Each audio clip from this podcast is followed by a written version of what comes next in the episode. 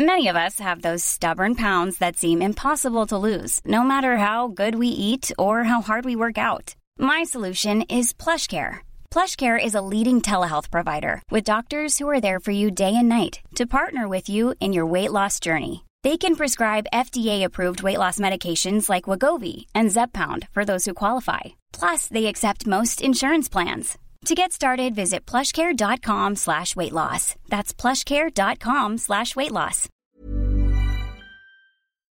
In a sudden flash, it all comes clear. It's a eureka moment, an epiphany. Hi, I'm Marcus Smith, host of the Constant Wonder podcast. The world offers marvel, meaning, and mystery around every single corner. In nature, art, science, culture, history, we talk everything from bees and beetles to obelisks and asteroids. Experience the thrill of transformative encounter. We'll bring more wonder to your day. Listen to Constant Wonder wherever you get your podcasts.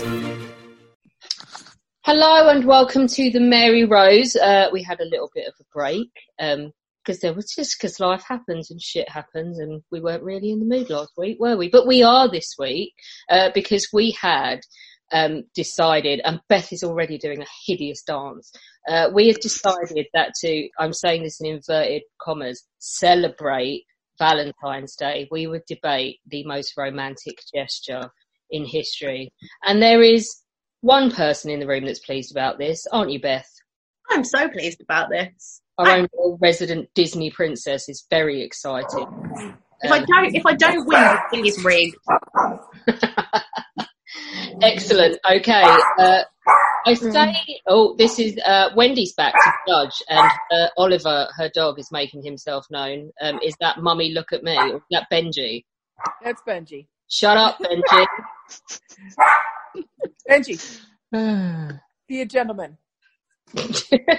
I, I, think Benji's had enough of Beth already, to be honest. uh,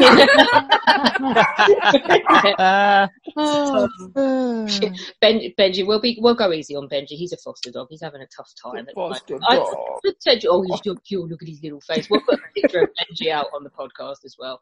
Uh, I think there's there's another person here that's um, not completely um, devoid of any soul. Charlie, how you doing? I'm good, like the Elsa to Beth's Anna. I'm just her slightly grumpy older sister locked in her bedroom, but still, still harbouring romantic um, thoughts. So, looking forward to tonight. Right, now that we've got that crap out of the way, let's get to all the normal people. uh, we have with us uh, Zach, who's obviously is is a, a ladies' man and a complete romantic, um, and loves every bit of this, don't you? No, I absolutely hate Valentine's Day. It's just another reminder that I've gone through another year in Singletown. So uh, I, am not planning to uh, embrace the spirit, shall we say, tonight. Excellent. A little Scrooge in the corner there. We've got Merrin with us. You all right, Merrin? Yes, I'm Are you all any less jaded? Um, no, I'm all right. I, I, don't mind Valentine's Day. It's a good excuse to buy some decent flowers for myself, isn't it? Yeah, exactly. We've got Kit with us. Uh, Kit, you be inviting any uh, severed heads back to your hotel room at the weekend? Um, no, oh no, no, he's got the severed head with him. Oh right, okay. Severed head update. So the severed Amelia Clark head kit was bald when you bought it because it cost too much, right? Uh, but right, you've yeah. been putting hair on her, haven't you? I, I have been. don't, don't say it like that. It makes me sound like some weird pervert. Uh, um, there is no way to say it without sounding like a creepy pervert, just so you know. I, I, I have been hairing the, the head, yes. Yeah. so she's basically got a ring of hair around it. Can you show everybody? This is brilliant. Well, let, let me. I'm working on it uh, as we speak. Yeah. Yeah, she's she's currently got. I love it. You're evidently working so hard on it as well that you've um, got this whole dishevelled Doc Brown mad scientist look going on. Thanks. You've done that's nothing but focus on the severed head for days, have you? Um, it has been a project, put it that way. we do in lockdown. Clive, have you been playing with any severed heads? I've not actually. That's one thing I've missed out on through lockdown is severed heads. Well, you you are having you are having a bit of a nightmare today. Uh, your dinner's late. My dinner's late. My broadband keeps collapsing, and I've spent a total of six hours on uh, Zoom calls before this. Oh, first world problems, Clive. First world problems. It Um, is. We've also got. Let's go to someone who's just clearly less fortunate than Clive because he's in Medway. Chris, how are you doing? Yeah, I'm I'm doing all right. Um, to carry on the Frozen metaphor, I've, I'm I'm going to go with the uh, Ginger Prince Hans to uh, Beth's Anna. Um, warm and cozy, but I'm going to kill everyone at one point to take this. oh, I just want to point out for the benefit of everybody who thinks uh, Chris is a raging pedo after hearing that that he has children and that's why he knows the Frozen. yes, Otherwise, and all the songs. and all, yes, you have a daughter, don't you? A beautiful daughter uh, who, Yeah. who has an excuse for being this obsessed with it, whereas Beth and Charlie don't. We also have with us Dorman, who looks like he's relishing every Disney reference. You're right, Dorman. And the only reference I'll be making to Valentine's Day this week is the massacre. There. Zach, Zach is feeling it. Zach is feeling it. Princess isn't here tonight. Princess has got to adult, um, which uh, is disappointing because we could have heard about. He probably would have done Zach's love for his washing machine again, and we'd have to endure that. We've also got with us James. You all right, James? Yeah, today's been a good day. Um, I managed to get outside and just walk in the snowfall, and it just made me feel all, a lot better doing some errands. And Is that because you live in Birmingham and the gunfire stopped long enough for you to open the front door? no, it's because I'm well enough to do it now, and also family are all back home and recovering, so it's yeah, it's a good I was day. say, is that why you're wearing your Christmas hat? But that's just an old photo, isn't it, that comes up when you've not got. your- Yeah, because because I'm on my phone and to save trying to keep the phone steady, I'm just doing voice at the moment. I thought you were just doing a ventriloquist act for a minute. Yeah, very good one. Uh, we also have with us Kate from Spain. You're right, Kate.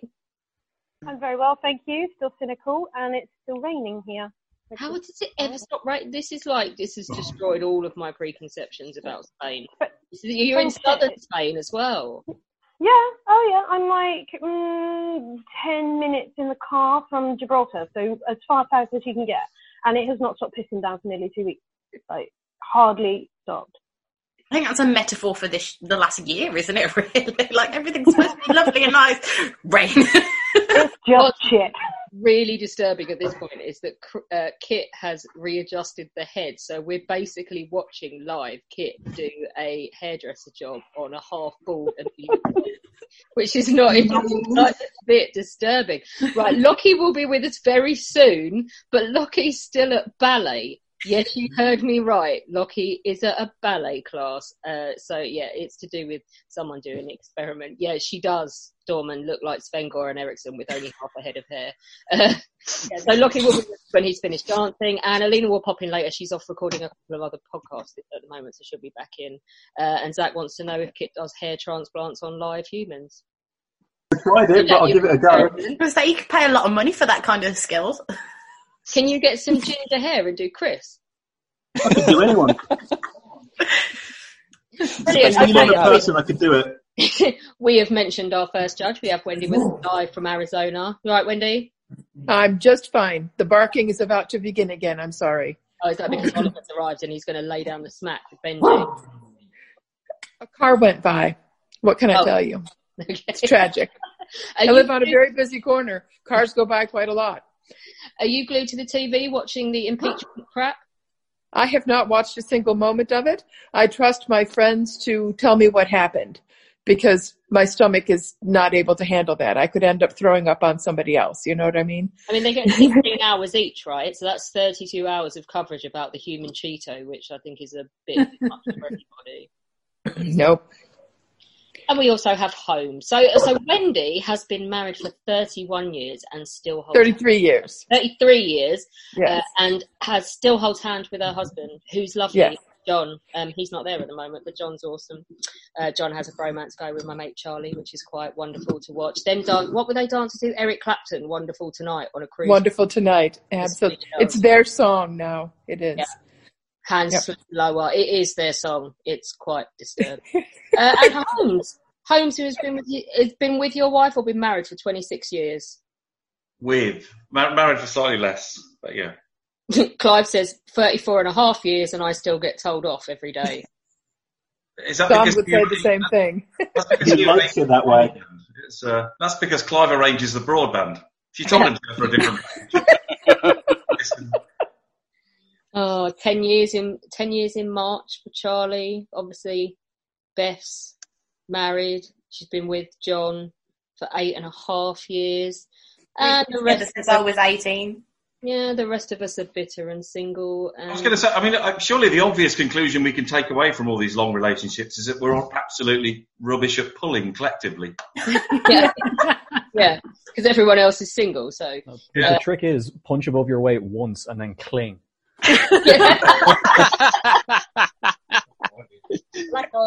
I did that nine years do you know ago. what I'm going to do as we go around tonight? Um, you get 30 seconds before you do your pitch to tell the story of your worst ever date because I think this could be funny. Uh, because I'm not doing a pitch tonight, I will do mine, right? I, I got set up with this French guy, had to meet him in Wimbledon Village. I waited 45 minutes in the wind and the rain, um, and then he walked around the corner. Um, he was like sauntering where he was late. He dragged me to a Lebanese restaurant where he called me a nerd for doing history, uh, took the piss out of my football team, tried to force feed me coriander, which I'm allergic to, um, and then followed me home almost until I just jumped on a bus and ran away. And then rang me the next morning saying, that went really well. Should we do it again? And I was like, uh, fuck no, no. Um, so that that's one. Oh, and then there have there have been others. There have been many others. We could do a whole down the pub on this, but yeah, that's uh, that's one of mine. Um, and so let's go to. Oh, let's do the judges quickly because you won't get a chance to do that. Wendy, your worst ever date. I went on a date with a guy who um, talked about his children and showed me pictures throughout the date, and then wanted me to to identify all of the Care Bears. I had no idea. Do you do you guys know what Care Bears are? Yeah, yeah, yeah. yeah. Yeah, Okay. Yeah. Now, which one is the Care Bear with the cupcake? I'm like, fuck if I know. Birthday I have bear. no- Yeah. Beth or Charlie or both will know the answer to that question. Yeah. No. No. Mm-mm. Charlie, that's the answer, don't you? It's birthday bear. Holmes, worst I'm so ever date. ashamed. Oh, Holmes, oh, you, oh, you did have a weird French ex, didn't you? yeah, I mean, the, the first, all all my first dates have been all right. I mean, some have deteriorated faster than others over the years, but the first ones have been all right. Really? Yeah, Wow. All yeah. right. I mean, it's not like I've got a vast library to put, choose from, a, and I can remember as well. So This is true. You are quite old now. I know you've been Yeah. with I am for 26 years. Uh, you, you're epitomising Dorman's uh, policy of punch above your weight once and clean.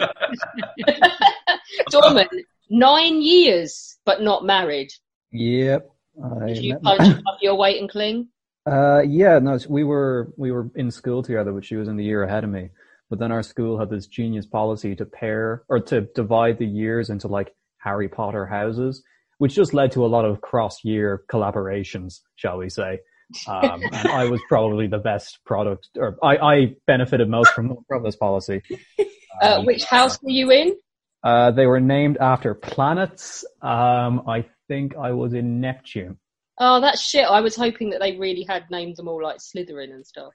Well, there was five. There was one for each day of the week. Really, it was a ploy by the school to devise a way in which they could force the children to do housekeeping. So Neptune was Monday, and then I think Mars was Tuesday, and it went through the various. I mean, it was either Roman gods or planets, but one or the other. Who was in Uranus? I- amazingly, this school full of juveniles didn't opt for Uranus, and I can't for the life of me figure out why. Brilliant. Okay, right. Where shall we start? Let's go. All right, let's go first to uh, Kit's concentrating way too hard on Amelia's bald patch right now for me to disturb him. I'm going to go to Chris first. Chris, first of all, tell us about your worst ever date. Oh, there've been so many of them. I've done a lot of first dates, but not many seconds. Um, I think I'm the bad date. Um, Valentine's Valentine's Day 2009. I took my girlfriend to London.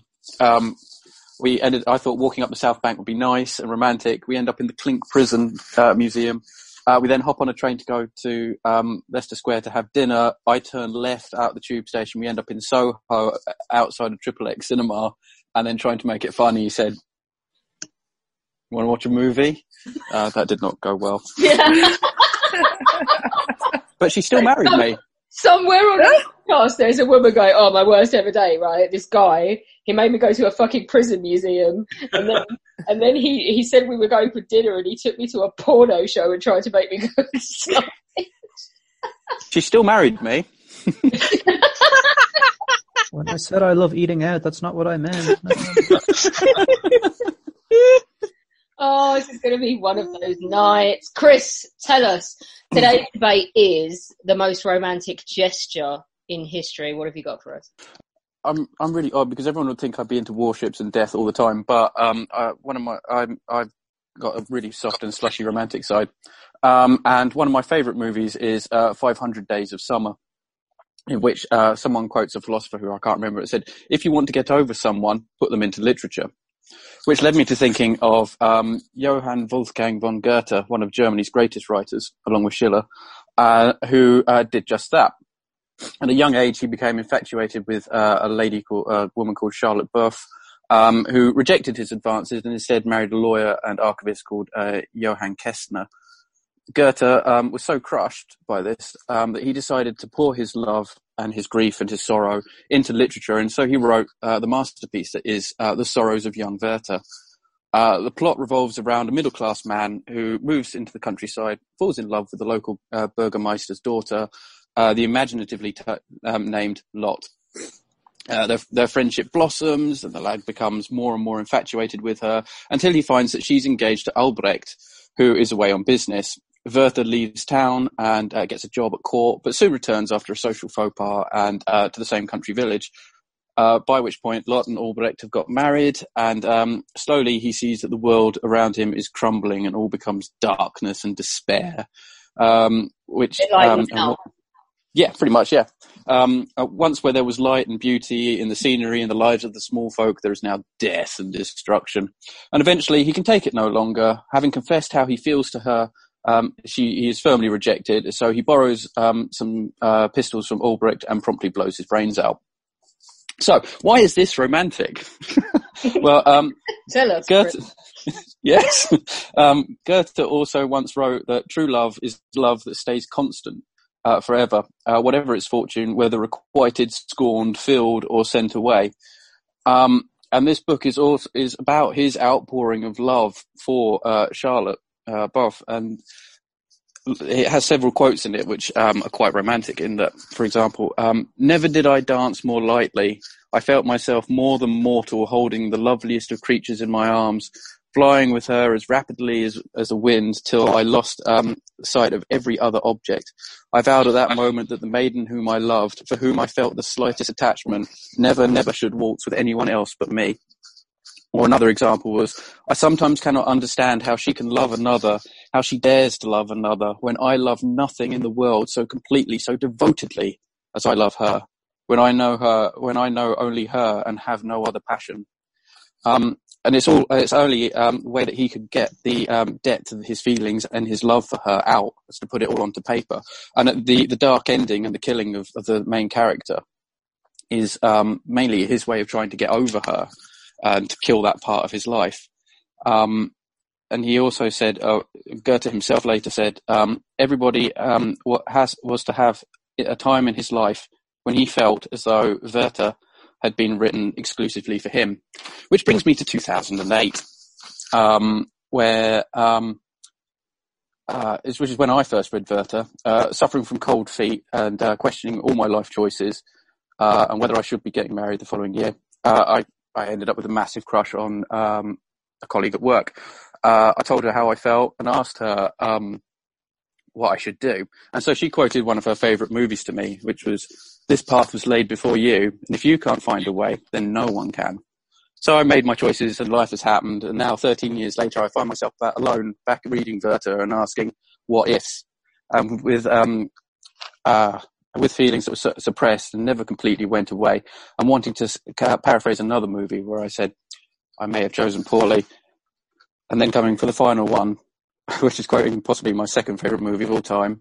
Of I'm just um, changing it slightly. I'm just a boy podcasting about a girl, asking her to you know, consider me, maybe. But I'm too afraid, frightened to say it in per- person, so I'm just going to do it now. Oh, We love you, Chris. oh old Zach's just been sick in his mouth.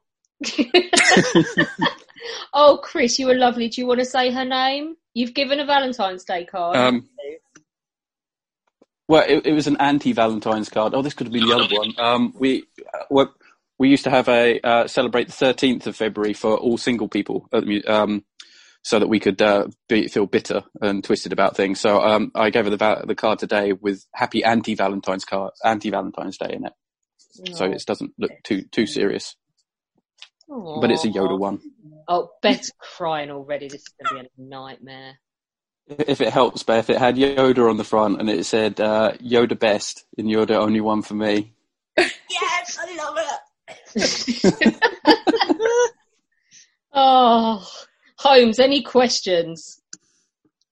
I, I'm not quite, quite sure what I'm supposed to be judging there, really. Isn't it, isn't it supposed to be like history's best romantic gesture or something like that? I think Chris Yeah, is that- that nominating was the book. himself for announcing his love on this podcast. I mean, it was quite difficult in the first place. So I was trying to phonetically spell all those German names, so I wasn't really concentrating on what he was actually saying. So, um, I mean, I think I, I, we can basically ignore all the German stuff then, because that's just a book that he read.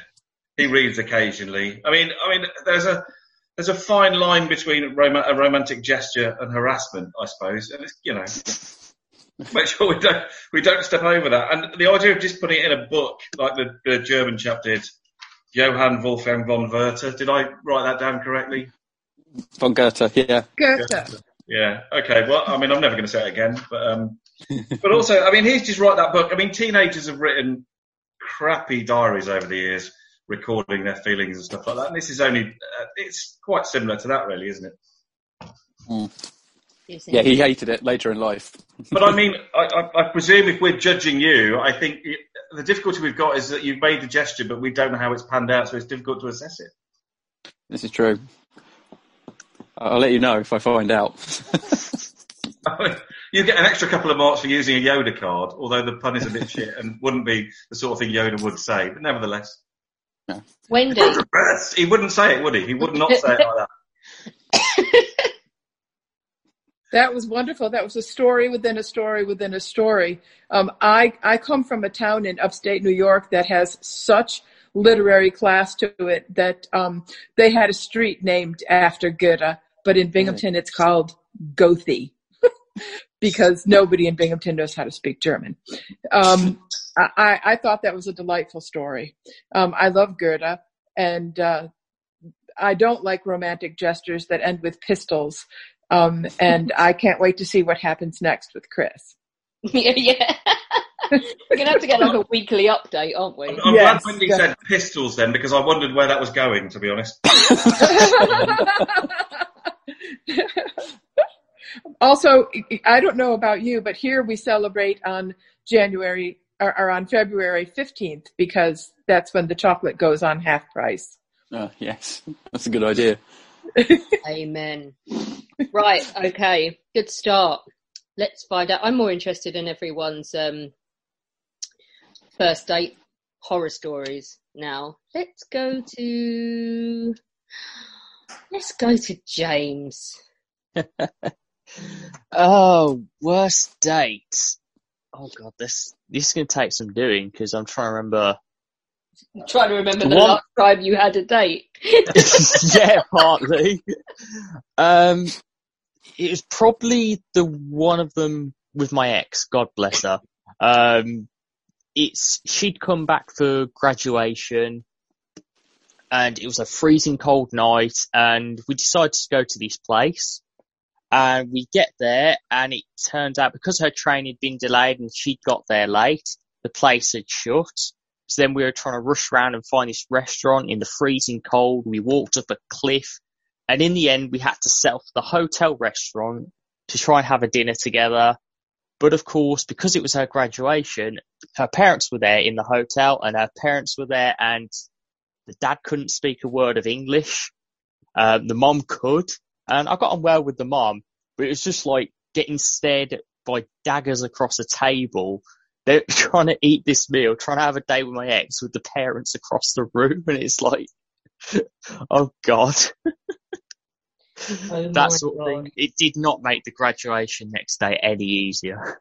That's for sure. So, But, um, tell us your romantic gesture.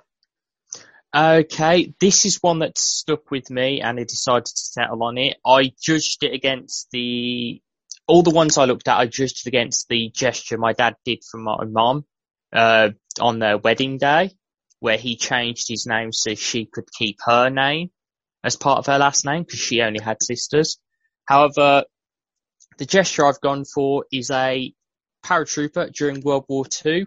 He was a lieutenant at the time and he jumped in on D-Day.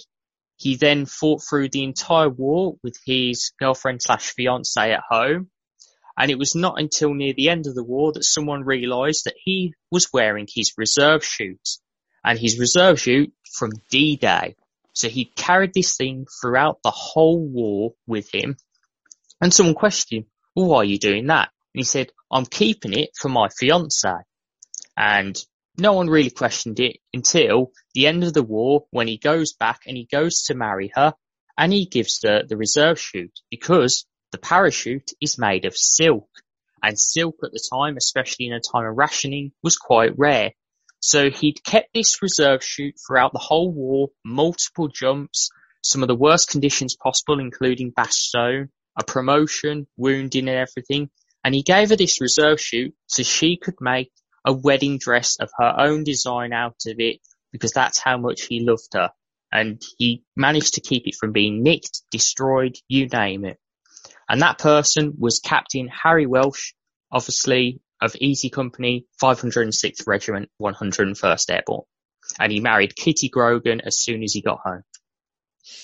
He did, but Rick Warden played him in Band of Brothers, um, and he was on our reunions, and Rick was lovely. But then he went and played some really perverted serial killer in something on Netflix, and now I can't look at him the same. And in turn, I can't look at Harry Welsh without shuddering, Oh no! which has kind of ruined the effect for me because Rick was so convincing of being a, a horrible, creepy pervert. Uh, Wendy, any questions on this? As you heard this story before about lagging. I lagging have never heard all this around. story. Um, frankly, don't hate me. This made me just a tiny bit weepy. That was a lovely story. I liked that very much. it's kind of cool the way he did it, isn't it? Um, Yeah, yes. Holmes, Holmes, did it make But- you weepy? Oh, sorry, Wendy, go on. I also loved the story about James's parents, by the way, about his dad changing his name. That was lovely too. See, Wendy's just going to love all of these, isn't This is why Beth. I, I, it's going to be. So, do you know gonna be what? As soon as she heard you were judging, Beth was like, "Yes, I'm going to win" because she's so ultra competitive. Um, but Well, then now she Charlie's just win as because, you know. I just like to beat Matt. That's all I. That's all I live for. Just beating Matt. Holmes, were you moved to tears? I, I, I wouldn't say I went that far, to be honest. I mean, on the it's a it's a romantic gesture on the one hand, and it's also theft of government property on the other, isn't it? Says the lawyer, yeah. I can see it. I, uh, I, I can sort of relate to it once because we got my wife's engagement ring from from Eep ages, ages ago, and basically we'd been there the week before, and then I was going back with Johnny about two weeks later. So we went into the shop on uh, Little Strata the week before, got her finger measured, and then I collected it two weeks later when I went back.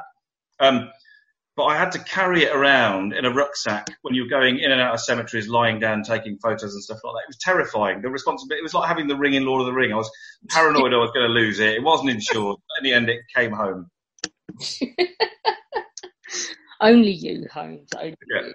I love the way you say that, like lying on the floor taking pictures of headstones, as if it's totally normal. But in our world, it is Very normal. very normal. Let normal if you don't. yeah, true. I, I did do once. I was on my own at Perth China Wall Cemetery, and I was sort of rolling up and down an entire row and grunting and doing everything else as I do when I take photos at my age. And it was only when I got up afterwards to realise I was like a family group. It was like visiting a grave for the first time behind me that I was completely oblivious to, and I must have keep rolling in front of them and stuff. They're all trying to do these little speeches, but they seemed all right about it. oh, at least uh, hopefully for them, they didn't run into one of those French school parties that likes to take selfies on the uh, cross of sacrifice at Tyne Cot um, whilst pulling fish pouts and stuff. Uh, Yeah. Which That can it take a while. Yeah, they can Doesn't take it? about three hours waiting for them to get out of the way. Uh, let's go. Who should we laugh at next, first date wise or bad date wise? Let's do. Let's do Clive. Thirty-four years married, Clive. So The I'm year was happy- 1890. Um, your sums ain't that good. I'm having to dredge back in my memory because it's a hell of a long time ago that I went on dates. I do, when I can just about remember was when I was at university, I encountered this American girl who was really very stunning looking. And I resolved to find out exactly who she was and what she was studying. I found out a friend was doing the same course as her, managed to get myself introduced, got her on a date. And then the date revolved around her telling me two things. One was that she was shagging her lecturer. And secondly, that she thought I would be a marvellous brother rather than anything else. So that rather ended quickly and was a bit of a disappointment. You should Okay. have got your own back, Clive, by saying you were shagging the lecturer as well. He was studying English. One doesn't shag English lecturers, surely. Clive. Romantic gestures. What have you gone for? Okay, all aboard the love boat. I don't often talk about boaty things, but when it comes to great romantic gestures, one has to leave shore and head for the high seas. For it was there, afloat upon the salty brine, that Captain Schettino mm-hmm. showed what he would do to impress the attractive and delightful 25-year-old Dominika Cemortan, his paramour. His gesture was bigger and more costly than any other we will hear about this evening. Two billion dollars, 32 or 33 lives, and 64 non-fatal injuries was the price that Francesco Schettino is alleged to have paid tur- to turn the head of the young ballet dancer from Moldavia, who was half his age. A single mother, she was and is a very attractive young lady, and her profession as a dancer no doubt kept her in good shape. Who could blame the aging seafarer? Who could blame the young Moldovan when she attracted the attention of the old salty dog, who she described as like a god on the ship? Theirs was a romance destined to occur, and occur it did. The couple met at sea in December 2011. He was the handsome captain and she was the young multilingual tour organizer. They began their relationship the next month after Captain Francesco bombarded her with phone calls and emails.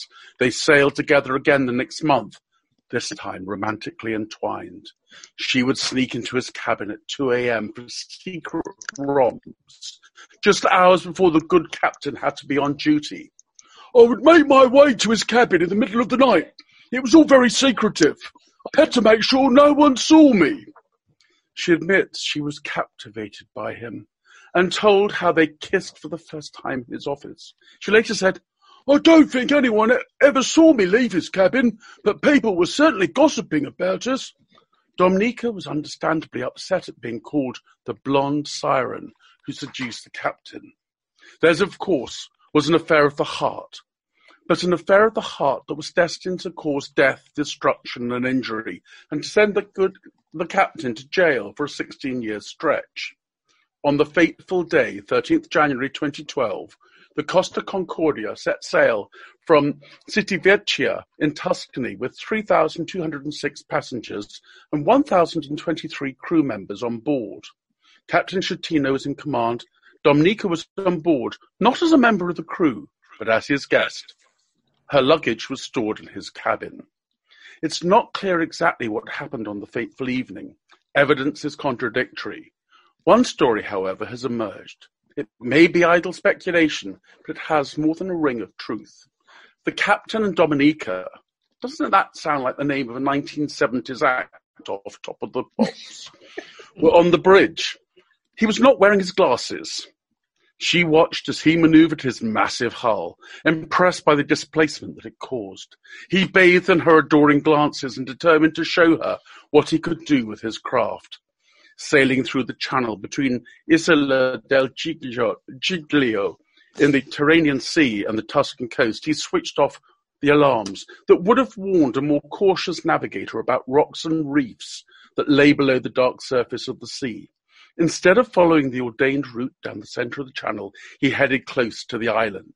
Later he said that his maneuver was designed to pay homage to the island and a retired commander living there, give passengers another experience, and do a favor for the maitre d' who was from Giglio. But we can all imagine that he was really showing young Dominica the grace and ease with which he could insert his sizable vessel into a tight channel. And that really is where everything went wrong.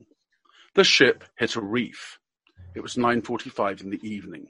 The passengers were in the dining room having dinner and Celine Dion's Titanic theme song, My Heart Will Go On, was playing.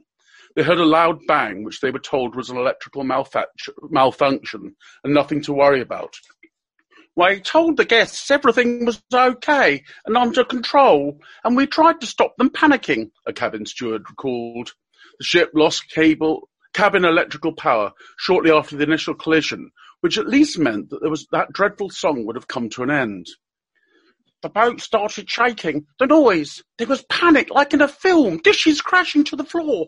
People running, falling down the stairs, and saying, Cazzo, said a survivor. Those on board said the ship suddenly tilted to the port side. Passengers were later advised to put on their life jackets. The boat drifted closer to the shore for the next 25 minutes as the crew tried to steer the injured vessel into Giglio Porto. At 10.12, the ship alerted the shore that a problem had occurred at 10.22. The captain first told the port that the ship had taken on water and asked for a tug. At 10.25, he ordered dinner. Eventually, an hour after the collision, the port authorities were informed what had happened, and the evacuation order was given five minutes later. Bearing little heed to the maxim "women and children first," the captain, cruelly nicknamed Captain Coward, decided he would be best placed to oversee the rescue efforts from the safety of shore, and got the fuck off the boat. This did not impress the Coast Guard, and the heated exchange over the phone as the good captain was in a lifeboat.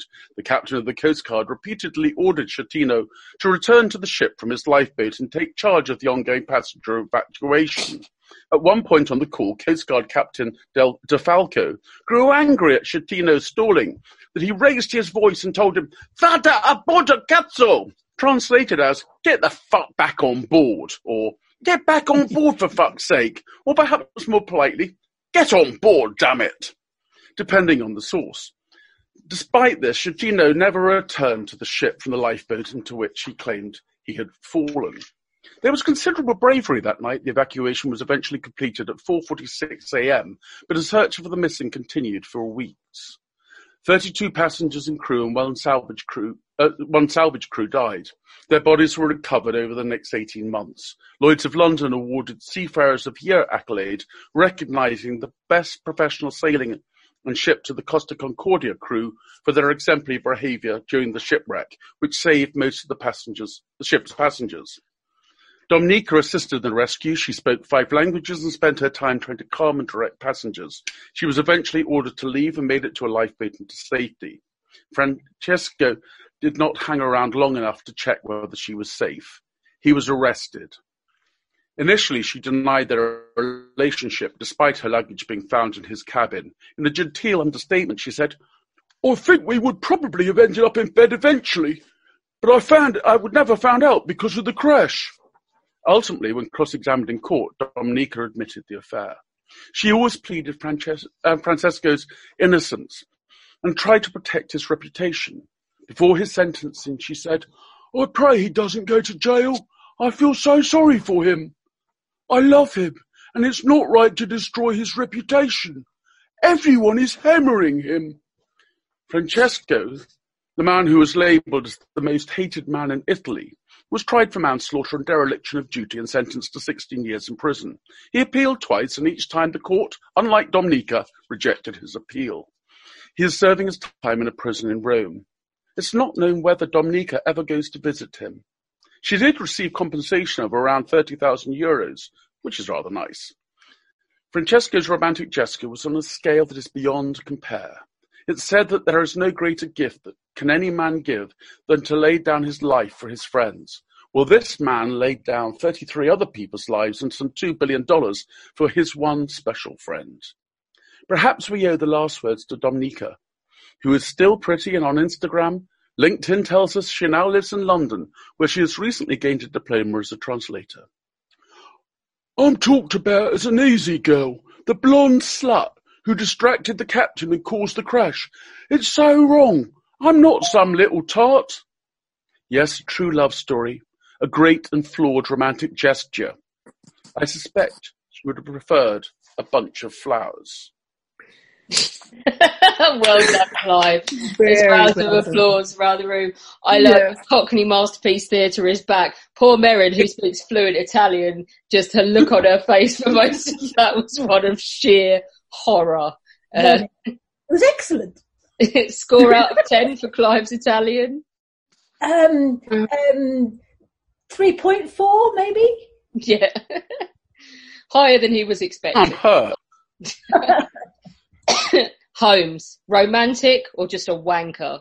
Um, the latter, they're. I mean, it, it's not even. Surely a romantic gesture is something out of the norm anyway, a surprise, something you don't normally. All this bloke did was like take his missus to work. Really, it's like Oh, come on. My missus is going to love it tonight. I'm going to I'm going to sit down with her and go through this contract I've been looking at all day. Oh, come on. Come on, la- ladies on here. How many of you have had a chap take you out and ram his craft into the rocks just for you? I, I can Oh, slightly there were there were some funny funny comments going on in the chat. Uh, Holmes, you go ahead. I'll see if I can find one. I could slightly get it if she didn't work on the ship and it was the first time she'd have been on it. It would have had it'd be more persuasive then, but she worked on it. I mean, you kept refer- you started off by saying she was a ballet dancer, but then you kept referring to her as a tour operator. She was trained as a ballet dancer, but she was working on the ship as a tour operator, apparently, kind of organising the excursions and stuff like that, because she spoke five languages. I, I think also we, we don't want to set a precedent here by encouraging people to take to make romantic gestures that end up in the loss of people's lives as well. Really, it'd feel wrong. Oh, But surely that is what where romance really comes in. You can have romance without killing people, surely. Really? Wendy, can you have romance without slaughtering people? Uh, boy, I hope so. Um, I I think this is the least romantic story that I have ever heard. Um, I think he was drunk and stupid and wasn't wearing his glasses and was trying to show off for all and sundry. And I think the most romantic gesture out of this story was her testifying on his behalf um, after all of this carnage.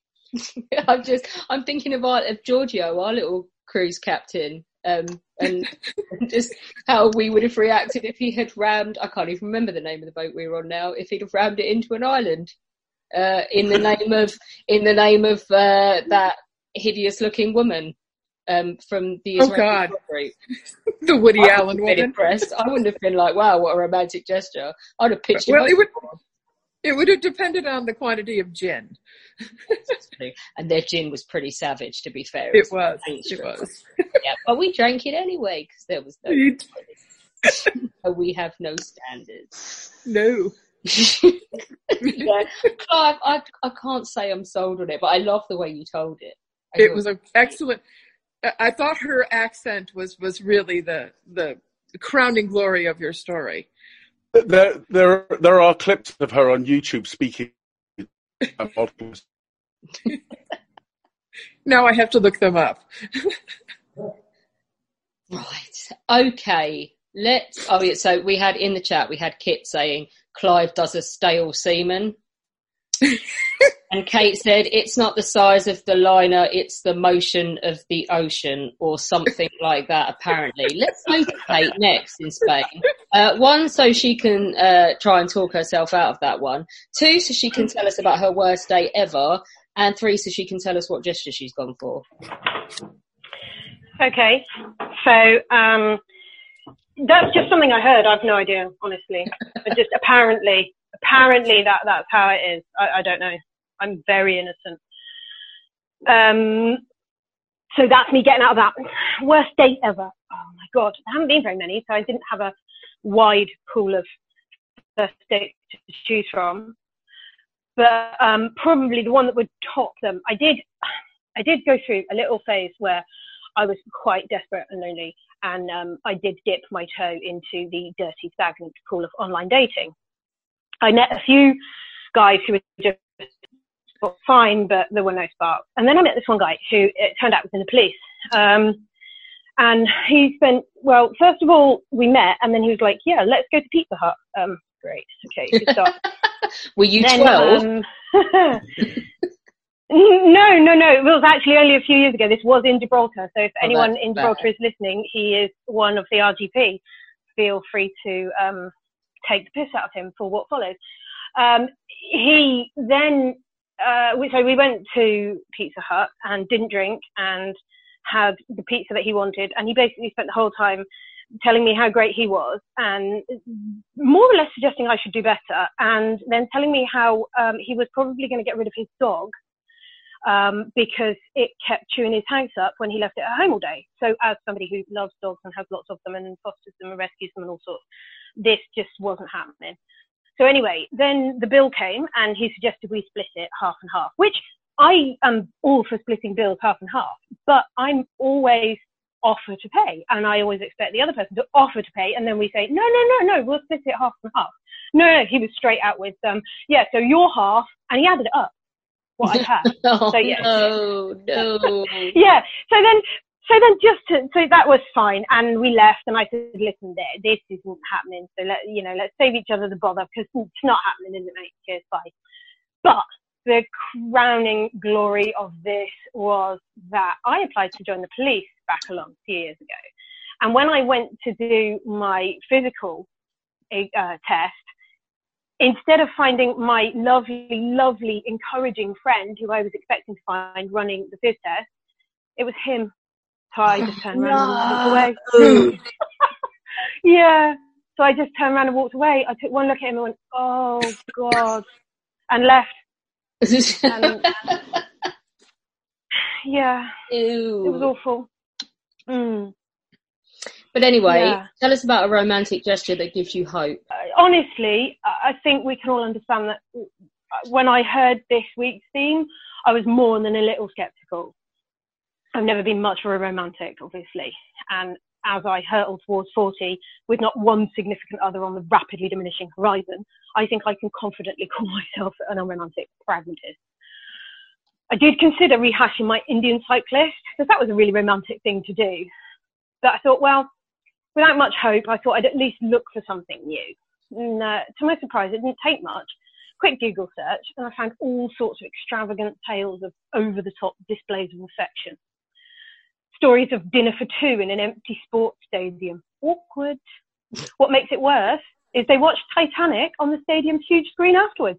Just the two of them. So weird. Very, very weird. There were giant tombs and roses delivered to graves. Grand gestures, but a bit late. When I die, don't come to my grave to tell me how much you love me. Those are the words I want to hear while I'm still alive. So far, nothing was helping my cynicism. Then I read about a $105,000 gift. Picture the scene, if you will. Valentine's morning, a couple in love, breakfast in bed, maybe some flowers, and a gift. She rips off the cute pink paper, hoping for something thoughtful, personal, and she finds a toilet seat, admittedly a bejeweled toilet seat, encrusted with diamonds, rubies, and sapphires, but really? A $105,000 loo seat? Anyway, there are tales as well of the world's most valuable diamonds and private islands. Just all feels a bit showy, an ostentatious display of wealth and power rather than love or romance. I was softened a little by stories of abdicating kings and hundreds of roses seemingly falling from the heavens over Brigitte Bardot's villa. I thought that was wonderful. And so it seems this is no longer the story of history's greatest romantic gesture, but rather a Disney-esque tale of how a skeptical 30-something who can't pull a hamstring, let alone a fella, was convinced that true love really does exist. It turns out I'm just another Cinderella who hasn't met her Prince Charming yet. The story which really softened my cold heart was Richard Wagner's birthday gift to his wife Cosima. Christmas Day, 1870, the morning of her 33rd birthday, she was awoken by the beautiful sounds of the opening melody of a symphonic poem. that Wagner had composed especially for her as a surprise birthday gift after the birth of their son Siegfried the previous year. So he arranged everything in secret. Thirteen members of the Tonhalle Orchestra came to their home in the early hours of Christmas morning, and in silence, they set up on the stairs. The conductor had learned to play the trumpet just so that he could play the small part, it was only 13 bars, in this private performance of Siegfried's Idyll. He repeatedly sailed out to the middle of Lake Lucerne so he could practice without being heard. Wagner had intended the Idyll to remain a private piece, but after eight years he expanded the orchestration and sold the score due, to a publisher due to financial pressure. The original title of the piece was Tribschen Idyll with Fidi's Birdsong and the Orange Sunrise as symphonic birthday greeting presented to his Cosima by her Richard. Fidi was their nickname for Siegfried, their son. Tribschen was their home, and the birdsong and sunrise relate to events of personal significance to the couple. These and other musical references, many of whose meaning remained unknown for years, reveal the idyll's level of intimate significance for both Wagner and Cosima. It just sounds like something out of a Disney film. Many of us grew up on knights in shining armour and grand romantic gestures. And honestly, Wagner set the bar pretty high when it comes to grand gestures, if you ask me. So for every guy who picks up a box of supermarket brand chocolates when he's doing his weekly shop, or buys the last wilted bunch of flowers from the petrol station on his way home on the 14th of February, you don't have to compose a symphony, but you can do better than that. I think it's an absolutely lovely gesture. Um, I was actually doing some research to see which one I would have chosen, um, and that was certainly a contender um, in the one. Uh, although also, having lived in Germany, I heard some rumors about Wagner's relationship with King Ludwig, and that's all I'm going to say about that. Um, like there were rooms in Neuschwanstein Castle that were devoted to him, and there was a bedroom that they shared. So um, that's all I'll say about Wagner and his other dealings. But that's I think Yeah. that this is an enormously romantic gesture. Yeah, he wasn't. I, I looked him up and I I hesitated. That made me hesitate as to whether to, to choose him or not. Um, but I figured that we're looking for a romantic gesture, which that Yeah. was. They don't And have to be anything else he did. I Yeah. yeah, Yeah. that was my hope. Yes, yes. This I I completely agree. This was an enormously romantic gesture. Home, so you moved. I quite like that one, actually. I quite like that one. Do we know? uh, You, Kate, you said that the, it, he sold it after eight years. Do we know it under a different name? Have we heard it? Um, Siegfried's. It was it was called Siegfried's Idyll, and the music does form part of the opera. Die Valkyrie, the opera called isn't Siegfried? it? I don't know. Oh, I'm not sure. Is, it, is the opera called Siegfried? I'm not sure. I don't know. But anyway, um, yeah. So the piece itself for chamber music, for, for a chamber orchestra, is um, Siegfried's Idyll, is what it's known as, and it did form part. He put did put part of it into an opera as well.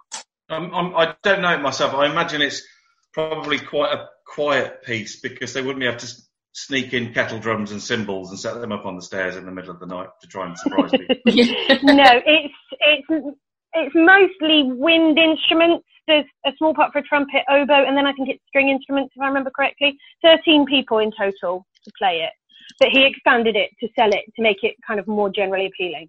Excellent. I really like that one actually. I thought I, I, I know Dorman's put in the thing as well. He is he is a shitty um, anti-Semitic person, uh, which is, but we are looking for a romantic gesture, and it was a romantic gesture um, by a wanker. Is what you're saying? yeah, I mean, when when the world's biggest wanker comes up, maybe he can be a contender for that too. Yeah. Although uh, But on, on this occasion, yeah. Yeah, even wankers love their wives sometimes. yeah, you know, even even horrible people can be romantic and fabulous. yes, Wendy, you need to put that on a t-shirt. Even wankers love their wives. even I reckon you're with so little Valentine flowers, like heart- hearts on it. It'll be lovely. Yeah. Right, okay. I think it's time that we refilled our glasses and then we'll be back to look at some more romantic gestures. Oh, if you could have been a fly on the wall on our break, you would have seen Kit trying on the Amelia Clark half bald, weird plastic head thing um, and looking completely normal. Uh, but I promise not to take any screenshots. I'm just going to say now, if nobody else in this room took a screenshot, you're all dead to me. Obviously, I did. I'll send it to you later. Wendy was clearly in too much shock. She dropped her phone. I It was just- terrified, it was yeah. like a Blair Witch shake, and a- then a, a shot of dogs on a sofa as she collapsed. Um, you rock on there, Kit. I think you're about nine thousand hairs in and nine thousand to go, right? Roughly. That's something, something like that, yeah. Are you going to do all the plaits and everything? Uh, I, I don't know how to plait hair. I need to find someone who's willing to plait my severed head. I, th- I think your mum's had enough of the severed head. Mom, my mum wants nothing to do with this. She's like, just keep it out of my house. I, she, the severed head is banned from mentions. Yeah, like I love the way she'll keep your tortoise in her fridge, but she won't touch the severed head. She she won't she won't even let me order things from Amazon. Um, so that I can sort of you know um when I'm on a lockdown trip to sort of help her fix things, I can pick them up. You know, I, I basically she's like, I don't want anything to do this. Brilliant. I love it. It's going to be one day the police will come to the door and she'll just go, Oh, I can't lie to you. I've seen it coming. right, okay. It is not a real severed head, it's made of plastic, just for people wondering. Uh, Kit is not a sociopath that we know of. That you know of. That we know of, yeah.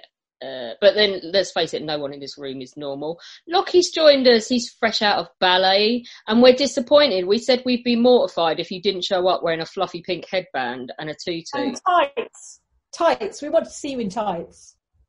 Oh, the camera's moving. Yeah, no, I've got I've got my short shorts on. it's, it's, Oh, it's Lockie ballet for, knees out first. on. yeah, it's, it's ballet for rugby players. Uh, So, and uh, it's not ballet's not easy, is it, Lockie? It is not. My calves are burning Mm. um, because I've got a I've got a very high weight to power ratio. uh, put it that way. I love the way that you're um, rewarding yourself with a beer.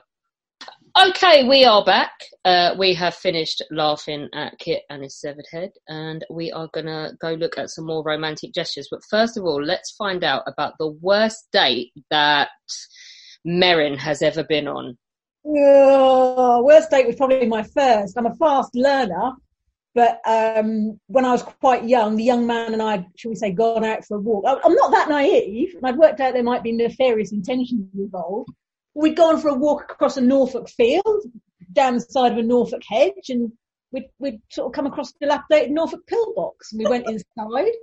And in retrospect, I suppose all he wanted to do was pucker up and get on with the kissing thing. But all I wanted to do was find something to measure the aperture, dig around for empty shell cases, and ramble on about how many of the home guards would have manned it at the weekend. It sort of went downhill. Oh, so much like Chris, you were the one freaking the other person out. Yeah. Yeah, he thought he was going to cop a feel, and he just uh, basically unleashed. Yeah, no, like, oh, look at this, look at this. No, I just, I just lost yeah, interest. you can't show a girl concrete bunker porn and then expect her to be focused on anything else, can you? Uh, Merrin, tell us. Uh, you said yours is quite short. Tell us about the most romantic gesture. the most romantic gesture that I have ever heard of. I am going to nominate an ide- idealistic, tall young man who was living in Rome. And before any of you lot leap to conclusions, this is nothing to do with Maximus Decimus Meridius, commander of the armies of the north, general of the Felix Legions, father to a murdered son, husband to a murdered wife, and loyal servant to the true emperor Aurelius. No, my hero is the simple son of a simple centurion although come to think of it, his name is also Maximus.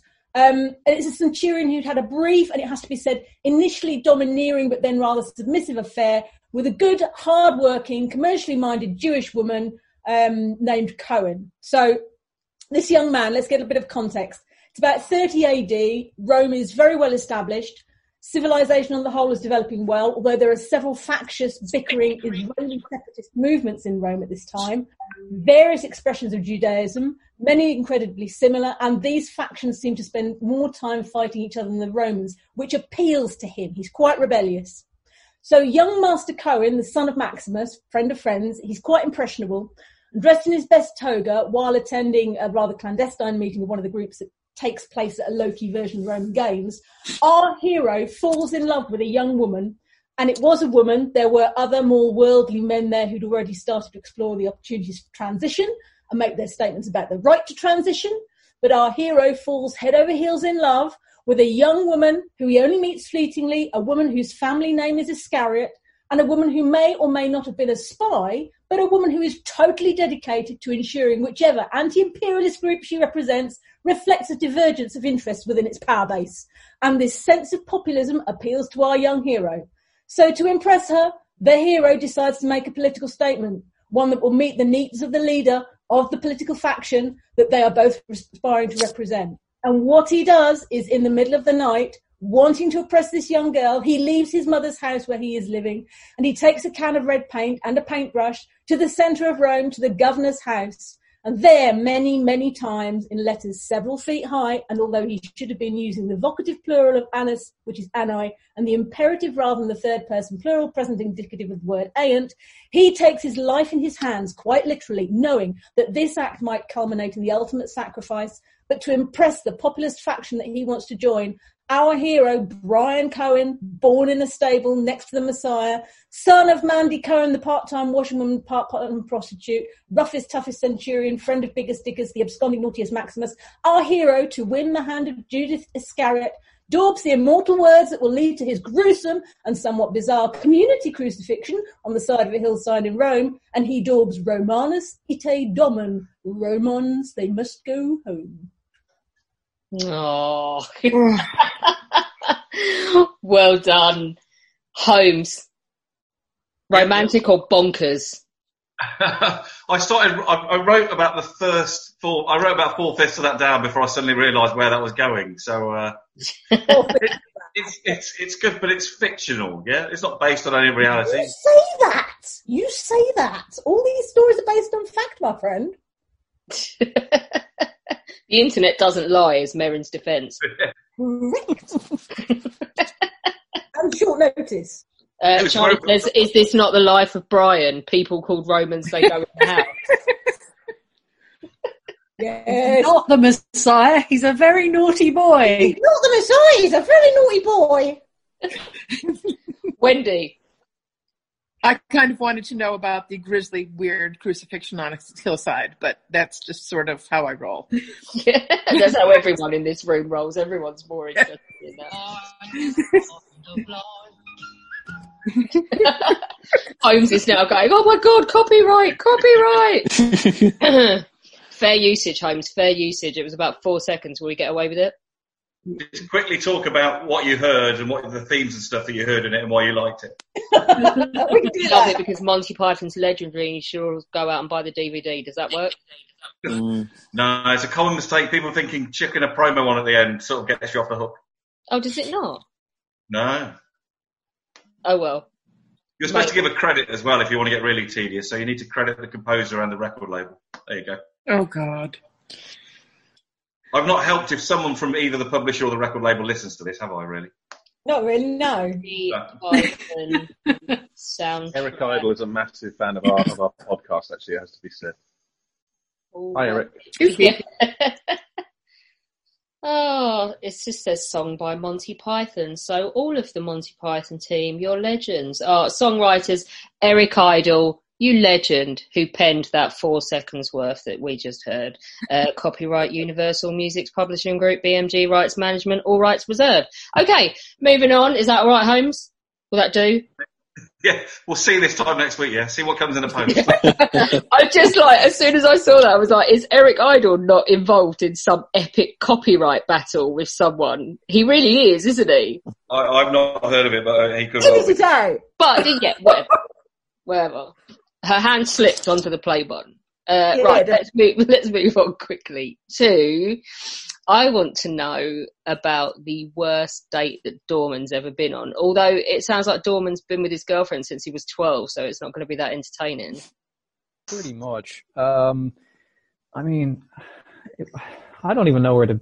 Well, obviously the beginning where it wasn't great because I was young and inexperienced, and uh, again punching way above my weight.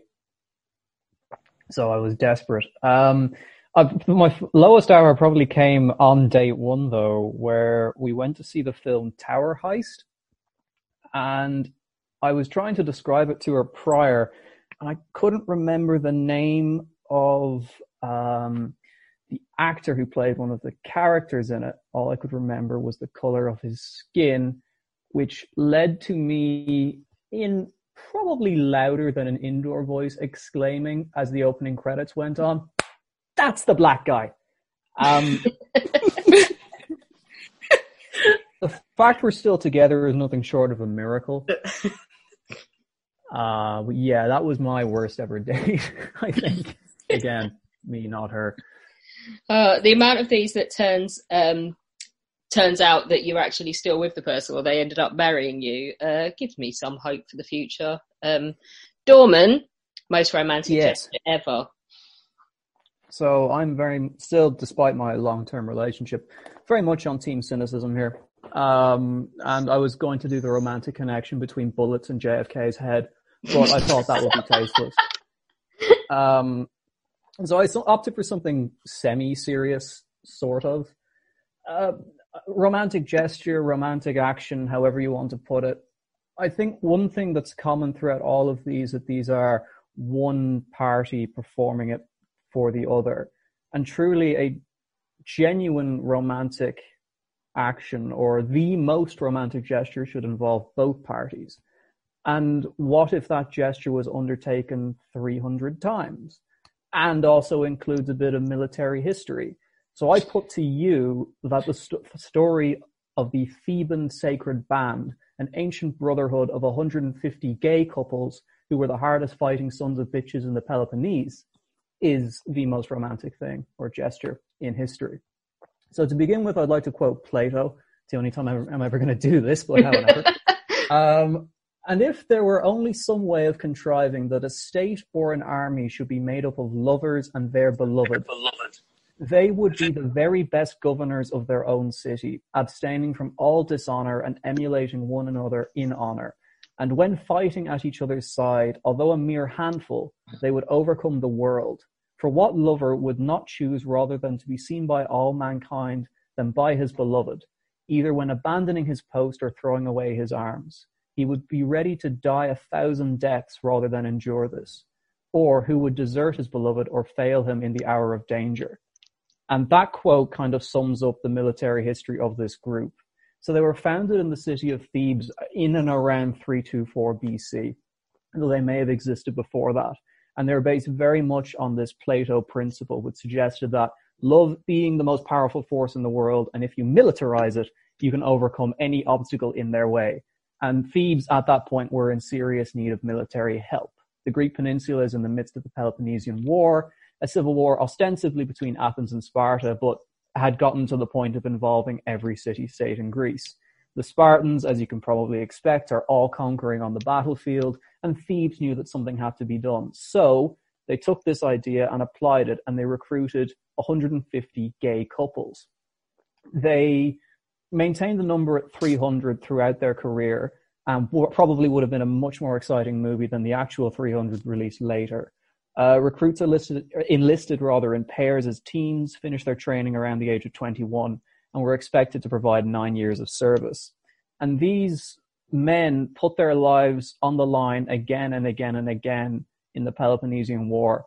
They were deployed as shock troops. The idea was they would take the fight to the heart of the enemy, dispatch the leader in the crucible of melee, and they were really fucking good at it. So they fronted the Theban uh, force at the Battle of Tegyra, and this is the first time the Spartans are ever defeated in the open field. Later on at the Battle of Leuctra, they are key linchpin in the Theban strategy, which manages to, manages to defeat the Spartans in one of their worst military defeats in that city-state's history. And keeping with the romantic theme, for any story to be considered great, it has to end in tragedy. So in 338 BC, a Macedonian king called Philip and his son Alexander the yet to be named Great invaded Greece, and Thebes and the sacred band marched to war. They met Philip at the Battle of Chaeronea, where Philip's new modern Macedonian army completely annihilated the old fashioned, redundant Greek army. The sacred band, as Plato had said, they fought to the bitter end. Every single one of them were killed. And when Philip II saw those bodies and realized what he had done, he is said to have wept. So you can keep, you know, your buildings built for people or your breaking from churches or boat crashings or what have you. But in my opinion, 150 couples fighting alongside their partner for the sake of love and for the defense of their city, kicking the shit out of Greeks armed with nothing but spears. I mean, how more moran- how more romantic can you get? You know what? I expected you to crap all over this tonight, and I think you've pulled it out of the bag completely with that one because you've done something completely different. And do you know how I know that you've done really well? Because Beth looks like she's sucking a lemon right now. she sees competition. Wendy, what do you make of that one? That was amazing. And I don't know how I've lived this long without ever knowing that story. Although I'm not a historian like the rest of you, that was an amazing story. I loved that. I really love it as well. Holmes, what about you? No, I thought that was good. That was really persuasive. And it sort of makes sense if you sort of think about it a little bit as well, which makes it slightly odd that the British Army didn't allow gay men to enlist until the year 2000. You know, they might, who knows what could have been achieved had that ban, you know, not existed. World War II would have been over in six months. That's it. Yeah, yeah. No, I really like that one. Um, That was great. Beth looks so pissed off. I love it. Uh, I'm gonna, I'm gonna keep, I'm gonna keep her on tenterhooks because I know she's just waiting to uh, blow you all away with hers. Or do you want to go next? No, go on, crack on. Someone else. You, you're just getting me more and more drunk. So I know. Let's leave her till last because that's always fun for the rest of us. Do you know where I'm going to go next? Because someone who I thought was going to be a cynic has just blown us away with what I think is a serious fucking contender. I'm I'm going to go to a cynic that's not going to let me down right now. Zach. Right. I'm guessing you want the worst date, first of all, Yes. do you? See, my worst date isn't so much a date as a date that I worked very hard to avoid. I was pursued. Except the Hogswarts letter, Zach. They want you in. See, I believe the Hogwarts letter. That's something completely different. Uh, Someone sent you a Hogwarts letter. no, no, Oh, right, okay. that, that was just a joke. Just checking. Because you do kind of look like Harry. I look like a 12 year old as well, so it fits on, on many levels. Uh, yeah, so I was pursued, and the word really is pursued by a colleague who wasn't able to accept the fact that a failure from me to respond to any of her advances was a gentle hint that I wasn't actually interested. And it got to the point where at my leaving do, she'd widely declared her intention to quote, corner me. My mates therefore decided that the best solution to this was to tag team chaperoning me throughout that evening. And this resulted in my boss telling the manager of another department to quote, just fuck off. Because when he got into an argument with this guy, he didn't feel that he could walk away because he was busy acting as my sheepdog against this woman. So, uh, that's, that's my contender for the worst. Okay, and on that note, Zach, Zach, you cannot say that I look 12 and then follow with I was pursued. Yeah. Someone Did you work in the BBC? Fired in the morning, aren't they? It wasn't in the BBC, no. You tree can stand down. Right, tell us the most romantic gesture ever. Uh, see, as you probably predicted, I'm going rogue tonight. I've been quite kind of encouraged by the level of cynicism in the room, but I'm I'm turning from pub thief to the rebel without a cause. Actually, no, that's not true. I'm the rebel with a cause because this one is for all of those people out there for whom Valentine's Day is just another depressing reminder of the fact that you're lonely and single, and that the only creatures on the planet which love you unconditionally are your pets and maybe your parents. I get the idea of love. I understand the principles of romance. Like most things in my life, I'm great with the theory, but shit in practice. I appreciate why people would want to invest in the excitement and the gooiness. But the trouble with humans is that there's usually an ulterior motive, and most romantic gestures are based on the fact that someone wants to get laid. Feel free to call me a cynic. I'll class it as realistic. And so tonight, to break up this lovey-dovey stuff, I'm going to bring you a selection of the things that you thought were romantic, but which in reality really weren't. In other words, I'm here to ruin the party. Let's start with the Hanging Gardens of Babylon. Said to have been built in Babylon, funnily enough, by King Nebuchadnezzar II, sometime around uh, 600 BC or slightly after. Surely there's nothing more romantic than building one of the seven wonders of the ancient world simply because your wife is missing her green homeland of Me- Media. There's just one small problem with this great gesture of affection, care, and concern. The evidence that it ever existed is slim at best. Archaeologists have found no trace of the gardens. Most of the ancient texts referring to the gardens are based on a single source, or sources that have long been lost to us and therefore can't be corroborated. There's no mention of the gardens in the comparatively detailed records of Nebuchadnezzar's reign. We have plenty of inscriptions from his reign, and there's nothing there. There is a more fundamental flaw, however. Am- Amytis, I've probably done a horrendous job of the pronunciation there, the lady Nebuchadnezzar built these mythical gardens for, there's no record of her ever having been his wife, although in fairness, we don't know about any of his wives. So, if they did ever exist, she wasn't important enough for him to give her any kind of meaningful record in posterity. He was just prepared to plant a garden for her. Keeping with the theme of elaborate gestures, how about divorcing your spouse, changing your religion and your country's religion in order to be with the person you love? Romantic, right? Devoted? Well, you can guess where this is going. Enter Henry VIII and Anne Boleyn. We all know how well that ended. Unable to have a male heir with his wife Catherine of Aragon, Henry VIII did the classic and blamed it all on the woman in his life. Why not? Anne is thought to have been partly responsible for the break with Rome by introducing him to a heretical text. She was up for marrying him because she wanted to be queen. Henry was up for it because he wanted, well, considering that she was young, glamorous, and he needed a male heir, you can probably guess what he wanted. So what happened to Love's young dream? Well, most people know the rhyme divorced, beheaded, died, divorced, beheaded, survived. Catherine was divorced and became queen. She was already visibly pregnant by that point, but Elizabeth I was, well, the clue's in the name, a girl. That wasn't good enough for Henry, so he reverted to form and blamed the woman in his life, became convinced that the marriage was cursed. By 1536, three years into this marriage, Henry had got bored. Her intelligence and quick wit, although desirable in a mistress, weren't desired of a queen. And Henry's wandering eye turned to Jane Seymour. Charges of incest and adultery emerged uh, in relation to Anne, probably spurious, and she was executed. But hey, young love and all that. What about the great mausoleum of love, the Taj Mahal, which thousands of people flock to every year? Built by Mughal Emperor Shah Jahan, it commemorates his wife Mumtaz Mahal in a splendid and iconic piece of architecture that has stood for over 400 years. Unfortunately, as you dig a little deeper, problems start to emerge. Mumtaz Mahal died due to complications following the birth of a child, her 14th child. I'm just going to say that again, her 14th child. Now, it's a widely known fact that men are to blame for pregnancy. They're often told this during the birth. And with the exception of Jesus, no one has ever claimed to be the product of an immaculate conception. So the building of the Taj Mahal may have been at least partially down to guilt. There's another problem. Jahan didn't just have one wife. He had eight others besides Mahal.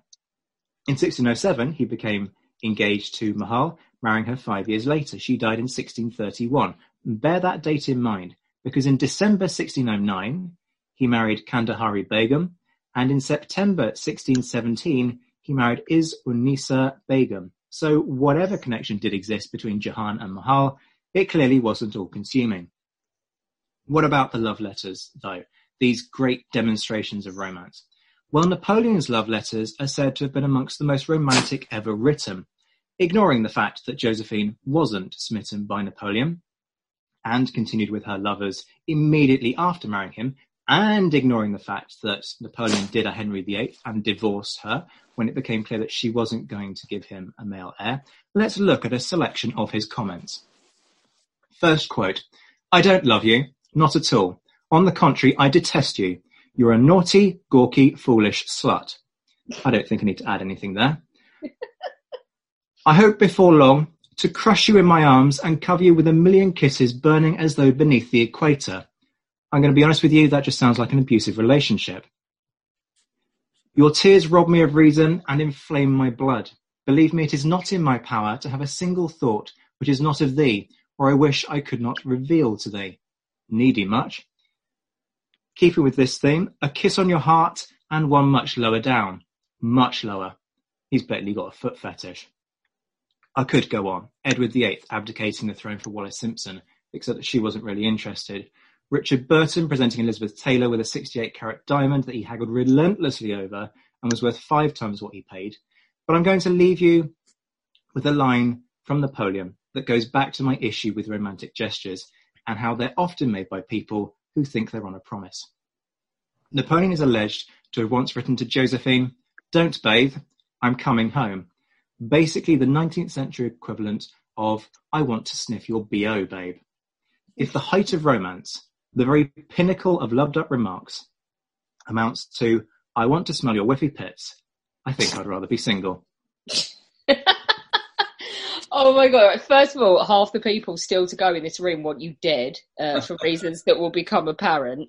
Uh, Best face of the picture. one of them is seven foot tall and wants to kick your ass. Just we're going near southeast London anytime soon because that is an angry ballet dancing rugby player right there. Um, I love you, Zach. Seriously, I mean, there's nothing to judge really. Uh, other, I just have to say my total appreciation for your complete cynicism there and shitting all over Beth's Parade, which is hilarious. Uh, because now I've got to try and argue the other way, which is going to be immensely entertaining. Uh, Wendy, has he succeeded in, in getting any of that cynicism driven into you? No. is it all still rainbows and puppy dogs in Wendyland? Don't forget the unicorns. Okay. Uh, although you got to you got a preach with the whole Wallis Simpson thing, uh, which I banned everyone from talking about, so I don't lose my access at Windsor Castle. Holmes, any more Yeah. cynicism in I, you? don't- I don't think we can really count that because it wasn't really in the spirit of the evening. I mean, a couple of It things. wasn't, but do you feel better now, Zach? Oh, much better. Okay. I, I, I think uh, blaming, you know, I don't think you can you can't paint everyone with the same brush as Napoleon for a start. Once you get in a relationship, you don't automatically phone up your partner and tell her not to wash because you're going home. Just you know, Marcus does, in fairness. that's a, that illusion. And then Shah Jahan, he might have had a number of wives, but culturally that's that was allowed at, at the time. Yes. And also, Thank that you. might, might have been his favourite one. He might have loved her far more than anyone else. But if he loved her more than ruining one, more than anyone else, why wasn't she enough?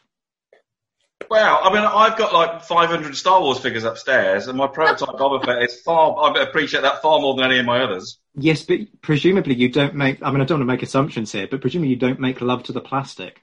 Not anymore, no. I- I'm, I'm, I'm getting to the age where I'm thinking about resale value. So, uh,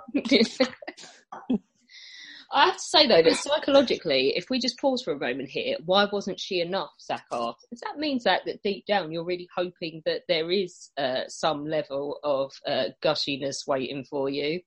Oh no, it's just any excuse to argue the case. Okay, right. it could be, it could be that he's got his, it could be that he's got his fingers crossed for his seventh wife when he eventually gets around to it. Seventh washing machine. Yeah, all that. Ready to pop the question? The jewelers at BlueNile.com have got sparkle down to a science with beautiful lab grown diamonds worthy of your most brilliant moments. Their lab grown diamonds are independently graded and guaranteed identical to natural diamonds, and they're ready to ship to your door. Go to BlueNile.com and use promo code LISTEN to get $50 off your purchase of $500 or more. That's code LISTEN at BlueNile.com for $50 off. BlueNile.com code LISTEN.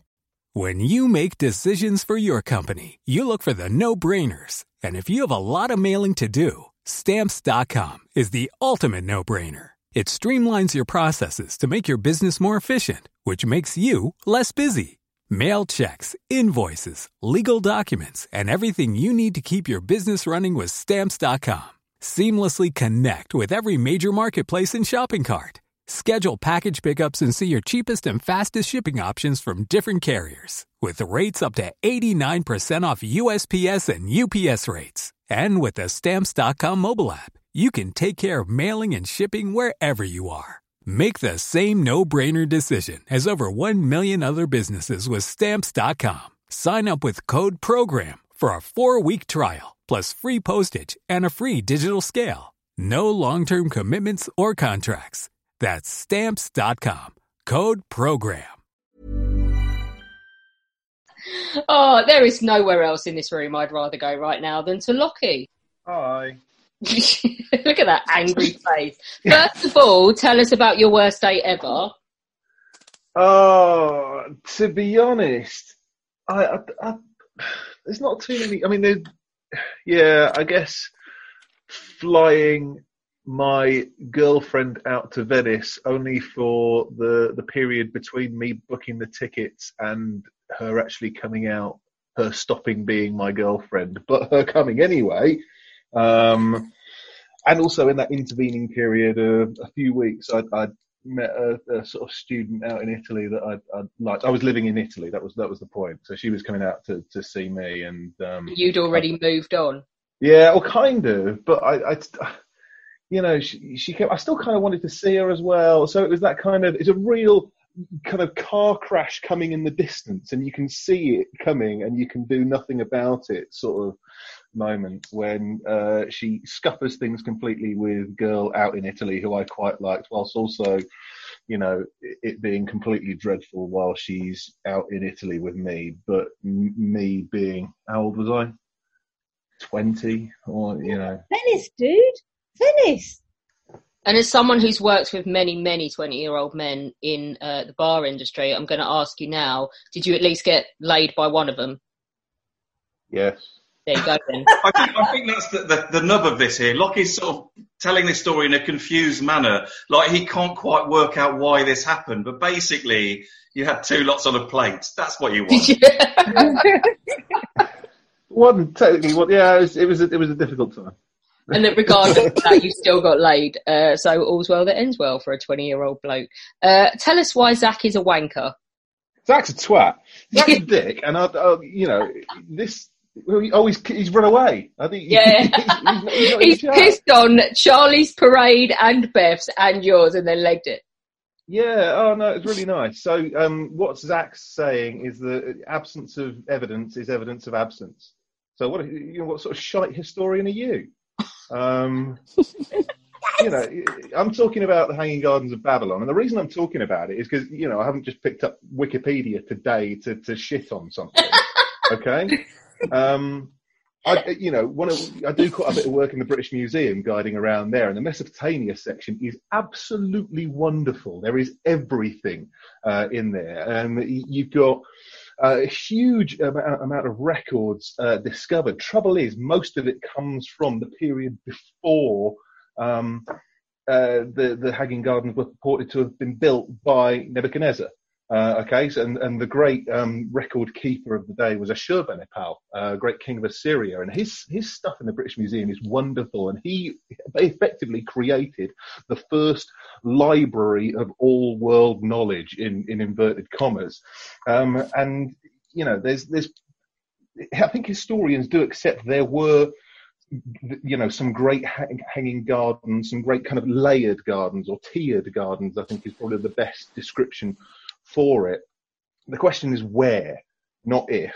Um, it's, it's unlikely to have been on the site of Babylon, and Babylon was leveled and raised so many times, smashed up. Um, And then they finally put the nail in the coffin by building a motorway through it. Well, yeah. I mean, I, the Mesopotamian stuff. It's, I mean, it's so plausible as well. I mean, the fact that you've got um, all of kind of life in in the British. media. You've got some really fun stuff. You got the you know the, the earliest known board game there. You got the earliest known complaint. Uh, in the world, uh, which is this kind of little cuneiform clay tablet where someone's moaning about the, the wrong delivery of copper or, or, or something. You know, it's hilarious the fact that they've actually put this in writing. Um, but there were definitely ornate gardens built by kings. Um, uh, Sennacherib uh, built built some at Nineveh, and there's you know there's stone reliefs of those, and so they you know this was not an otherworldly thing to have been built, but these ones were believed to be particularly ornate. The, the earliest known source for us is is this Babylonian pri- priest, um, who was writing a bit later, uh, to be fair, but before the, the, the gardens were purported to have been knocked down. So about, about 290 BC, whereas Nebuchadnezzar uh, was in the sort of late 500s BC. Uh, he was king. So a couple of hundred years um, difference. What were they described as?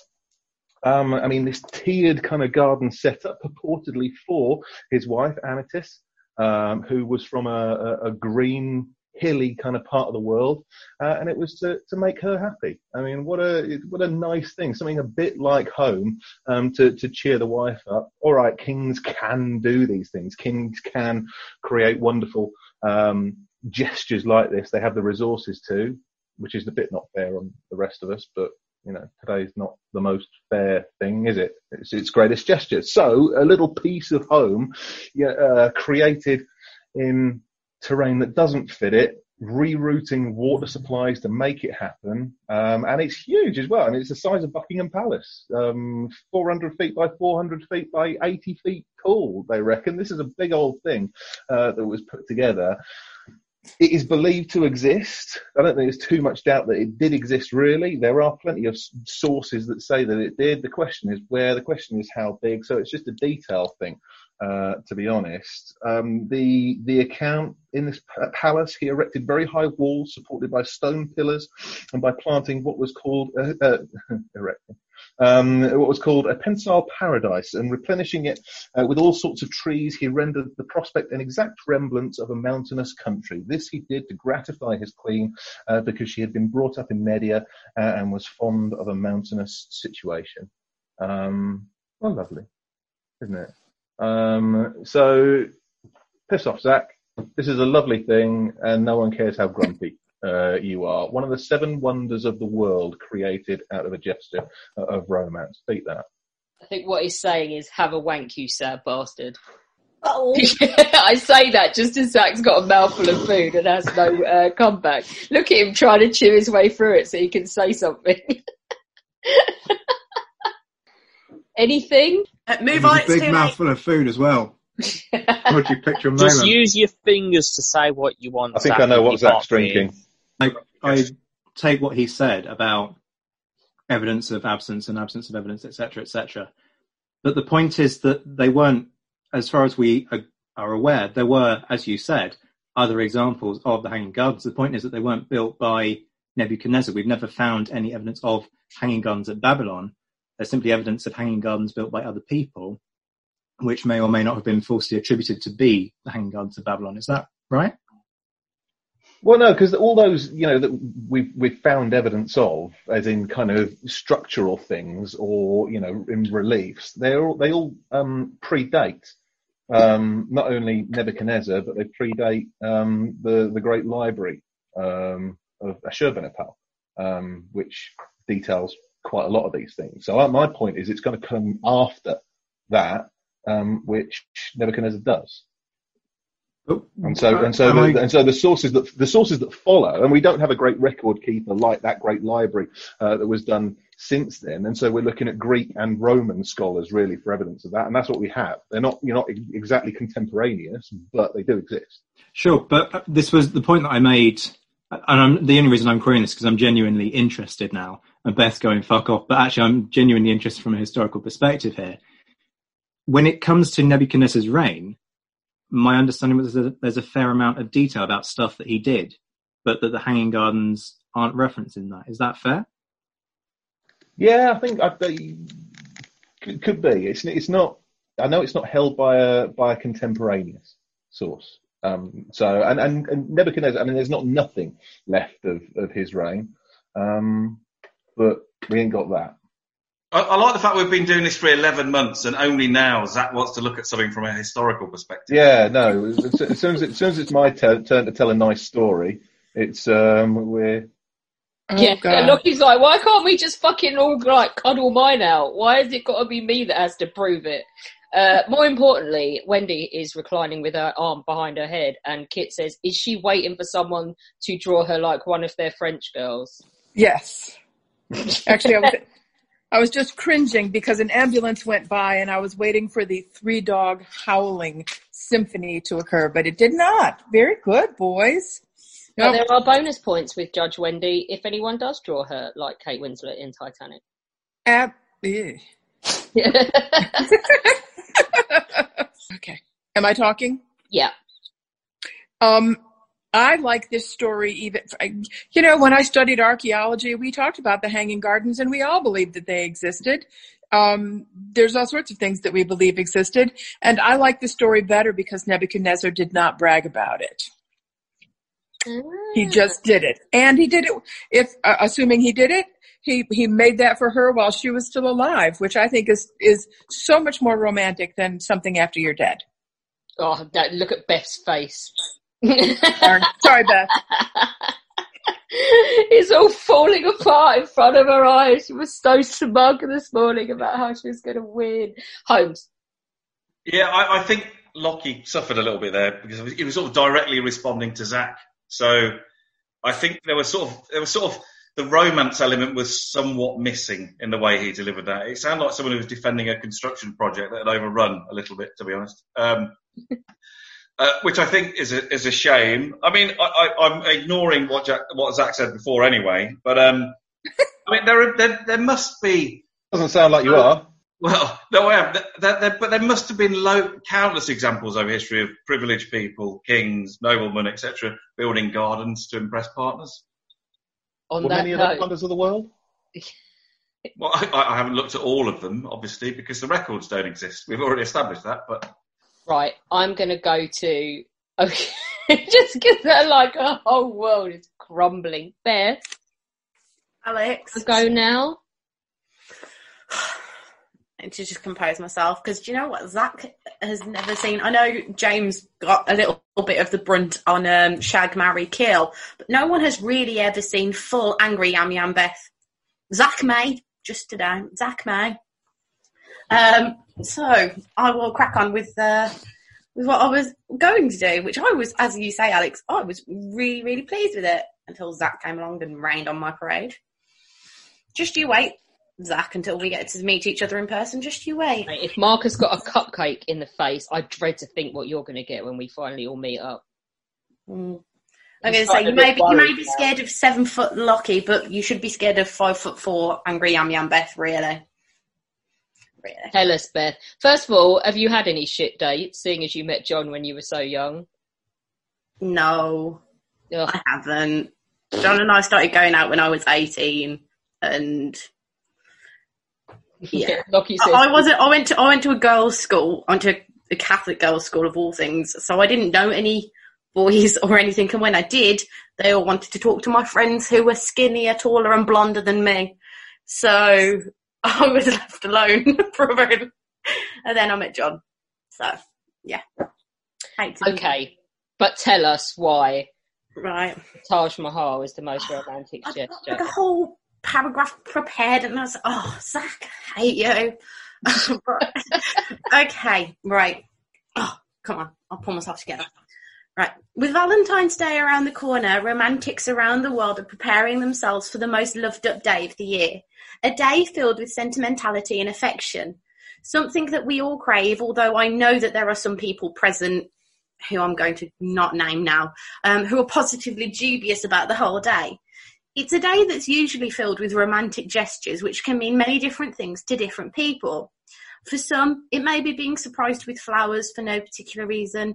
It may be taking the kids out of the house on a Saturday morning so you can sleep in after a long week at work. It may be being treated to your favourite chocolate bar or a favourite sweet treat that you've been craving all week. It could even be proposing to your loved one in their most favourite place in, these, in the world. And these gestures can happen at any point with ranging levels of spontaneity and planning. However, whilst these are all very lovely, they do not measure up to what is, in my opinion, the most romantic gesture in history. A gesture which took 22 years, 21,000 craftsmen, and a 1,000 elephants to complete. If you haven't already guessed, as has already been ruined by other people, I've chosen the building of the Taj Mahal by the Shah Jahan. The Shah was born in 1592 in Lahore in modern day Pakistan, and he was the third son of Prince Salim and Princess Jagat Gosaini. As a child, he received a broad education befitting his status as a Mughal prince, which included martial training and exposure to a wide variety of arts, poetry, and classical music. When he, he was in 19. Zach, you've completely thrown me off my You've really fucked her up. Oh, it really has. Right, okay. In 1607, he became engaged to Arjumand Banu Begum, who's better known as Mumtaz Mahal. And Mumtaz was remarkable at the time in the field of learning. She was a talented and cultured young lady. She was well versed in Arabic and Persian, and she could compose the poems in the latter.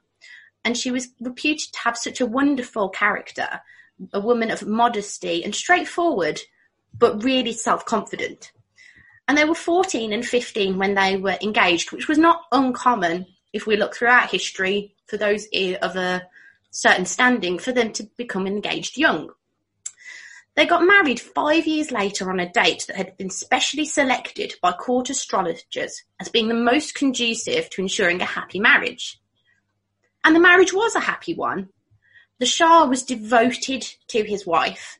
After their wedding celebrations, he gave her the title Mumtaz Mahal, which means the exalted one of the palace.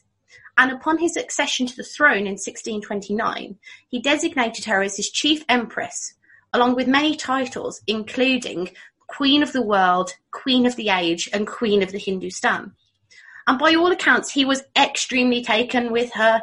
He showed little interest in exercising his polygamous rights with his two other wives, other than dutifully siring a single child with each. And according to the official court chronicler, Mutamid Khan, the relationships with his other wives had nothing more than the status of marriage, the intimacy, deep affection, attention and favour which Shah Jahan had for Mumtaz exceeded what he felt for his other wives in all of the ways imaginable. Likewise, the court historian commented that Shah's whole delight was centred on the illustrious lady Mumtaz, to such an extent that he did not feel towards the others one thousandth part of the affection he did for her. And during her lifetime, poets would extol her beauty, grace, and compassion. Yes, she had 14 pregnancies, but surely if they wanted to bang each other that much, that much show how much they uh, appreciated each other and their. She got pregnant 14 times and he had eight other wives. He must have been a machine. Yeah, yeah. They were married for 19 years and they had 14 children, which, as again, is not uncommon for the time. You know, that was a, a massive child support scam. and even being pregnant, so 14 pregnancies over a span of 19 years. So she would have spent a heck of a lot of time pregnant. She did travel with his entourage throughout his early military campaigns and the subsequent father that he carried out against his own father. She consulted him in both private matters and matters of the state, and she served as a close, confident, and trusted advisor. So she's not just a wife, she's not just an ornament, she is someone trusted and regarded in high esteem. At her intercession and her intervention, he would forgive enemies and commute death sentences. And his trust in her was so much that he gave her the highest honour of the land, his imperial seal, which validated imperial decrees. So he basically gave her the same power that he had to pass decrees. Oh, Princess has joined us. Um, you only just noticed he's been sitting yeah. there hung, hanging on your every word for about oh, five minutes. I knew someone would be. so she you was. just saw my seal impression as well. I did. she was his constant companion and trusted confidant, leading court historians to go to unheard lengths to document the intimate and sometimes erotic relationships the couple enjoyed. Yes, Mumtaz dies at the age of 38 of a postpartum hemorrhage, which caused considerable blood loss after a painful labour of 30 hours. Contemporary historians note that their eldest daughter, Princess Jahan- Jahanara, was so distressed by her mother's pain that she just started to distribute gems to the poor, hoping for divine intervention. And Shah Jahan was noted as being paralysed with grief before she passed away. Contemporary court chroniclers paid an unusual amount of attention to her death and his grief at her demise. In the immediate aftermath, the emperor was reportedly inconsolable and went into secluded mourning for a year. When he appeared again, his hair had turned white, his back was bent, and his face was worn. She, where she was laid to rest was a place called Zainabad, and that was never intended to be her final resting plot, spot. As a result, she was disinterred in December 1631 and transported in a golden casket back to Agra, back to the location that would eventually become what is known as the Taj Mahal. And the Taj Mahal is seen as an embodiment of undying love and matrimonial devotion. Um, an English poet from the Victorian era who travelled around the, the part, this part of India, Sir Edwin Arnold, describes it as not a piece of architecture as other buildings are, but the proud passion of an emperor's love wrought in living stones. The beauty of the monument is also taken as a representation of Mumtaz Mahal's beauty, and this association leads many to describe the Taj Mahal as feminine in its appearance. It is also unique in the fact that while earlier Mughal buildings were primarily constructed of red sandstone, Shah Jahan promoted the use of white marble inlaid with semi-precious stones to fully honour his precious wife. Most spectacular feature is, of course, the mar- marble dome that sits atop the tomb, which is nearly 35 metres high and accentuated by the cylindrical drum that it sits on. Because of its shape, it's often called an onion dome, but it's decorated with a lotus design which serves to show how impressive the building is. It is a simply beautiful building, stark white building across a fairly desert type landscape. It is truly remarkable and stunning, covered in a variety of elaborate designs on the inside and the outside of the building. And it has stood the test of time. As we say, it is nearly 400 years old. It is a building that has continued to draw people across from across the world to see the true level of the Shah's devotion for his wife. And he was devoted to her in life and in death. The Taj Mahal is one of the greatest buildings of our time. Not only is it an architectural feat, but it is also a true statement of love, commitment, and devotion. And when he died in 1666, the Shah Jahan was buried alongside his beloved wife in the Taj's white marble tomb, side by side, together for eternity. The Shah has ensured that the story of he and his wife will live throughout the ages as one of the great love stories of the world, and his commissioning and the building of the Taj Mahal just further concretes that fact. It truly is the most romantic gesture of all time. Boom. Mic Boom. Up. Zach's just like, nah, still not buying it. Still shit. Um, Wendy, please vindicate her. That was amazing. Absolutely amazing. Um, an excellent, you know, that was a great presentation. I'm not very big on posthumous efforts, um, but um, this sounds like the real deal. No doubt about it's it. not That's, just a big show and of display after she's died. He, he he did so many things throughout his life. He didn't have to give her the imperial seal. He didn't have to have her as an advisor um, Right. in sta matters of state. He didn't have to do anything. You know, this was a time when, as we all know, you know, she was just a baby making A woman. machine.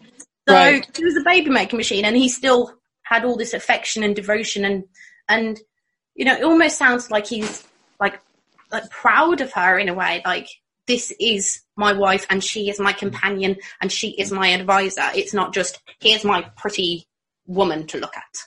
right. He's still a No, I- obliterated her uterus, though. That's kind of a. Mm, yeah, well, we have modern medicine. Thank the Lord for that. contraception. Yeah. That as well. Holmes.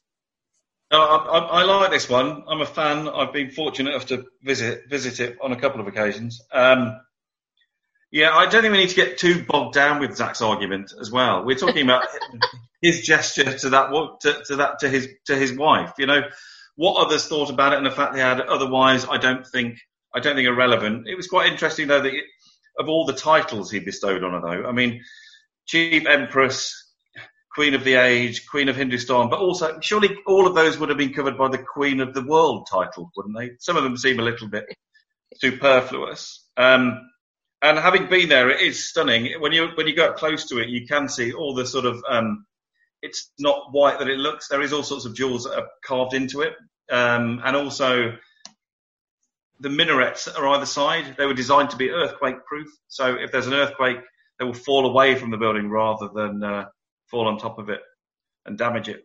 Um, and then the, the sandstone part that you mentioned as well, all around the rest of the complex, that's all in red sandstone pretty much. There's a mosque on one side and another building on the other. But no, I, I, I really like it and I'm slightly biased to this because I've, I've been there. I'm laughing my head off because science historian Kit is furiously typing. He says, How is that earthquake proof? That's just Fred Dibnah controlled destruction. Probably it's earthquake proof for the time. They'd, they'd worked out that there could be a problem and taken measures to lessen the effect. Oh, Kit's not having it. He's like, that does not constitute earthquake proof. Science historian Kit has gone nuts on that. Uh, we've had two people join us. Uh, Princess is in the house. You're right, Princess? I'm very well, thank you. Really well. You entering tonight? Or have you just come to hang out? Come to hang out. I just finished adulting. I just can say Zach, Marcus has become my new favourite Napoleonic historian. I mean, it was a small pool out of two of us, so I'm, I'm glad we're at the top of that. yeah, she hasn't met Josh. Uh, and Alina's in the house. You all right, Alina? I'm good. How are you, Alina, lot? Alina's been off adulting and doing other podcasts. Uh, I have. Fun? Oh my god, I've got a new BFF. He's awesome, and you're going to absolutely love it. I've got a new plan. It's very exciting. Uh, whenever she says I I've got a plan, I panic. Uh, I'm just Does it involve you Poland? who's interviewing. Ah, you've been interviewing the chap who's just got Book of the Month in the Great War Group magazine, the Lenin Plot guy. I have, and I've got us a You've been trashing Soviet Russia with him, haven't you, for like an hour and a half? Uh, no, actually, funnily enough, I have not. But, but but I have got us an absolute amazing uh, first-hand account of a journalist for some really amazing stuff he's done. So look out for that.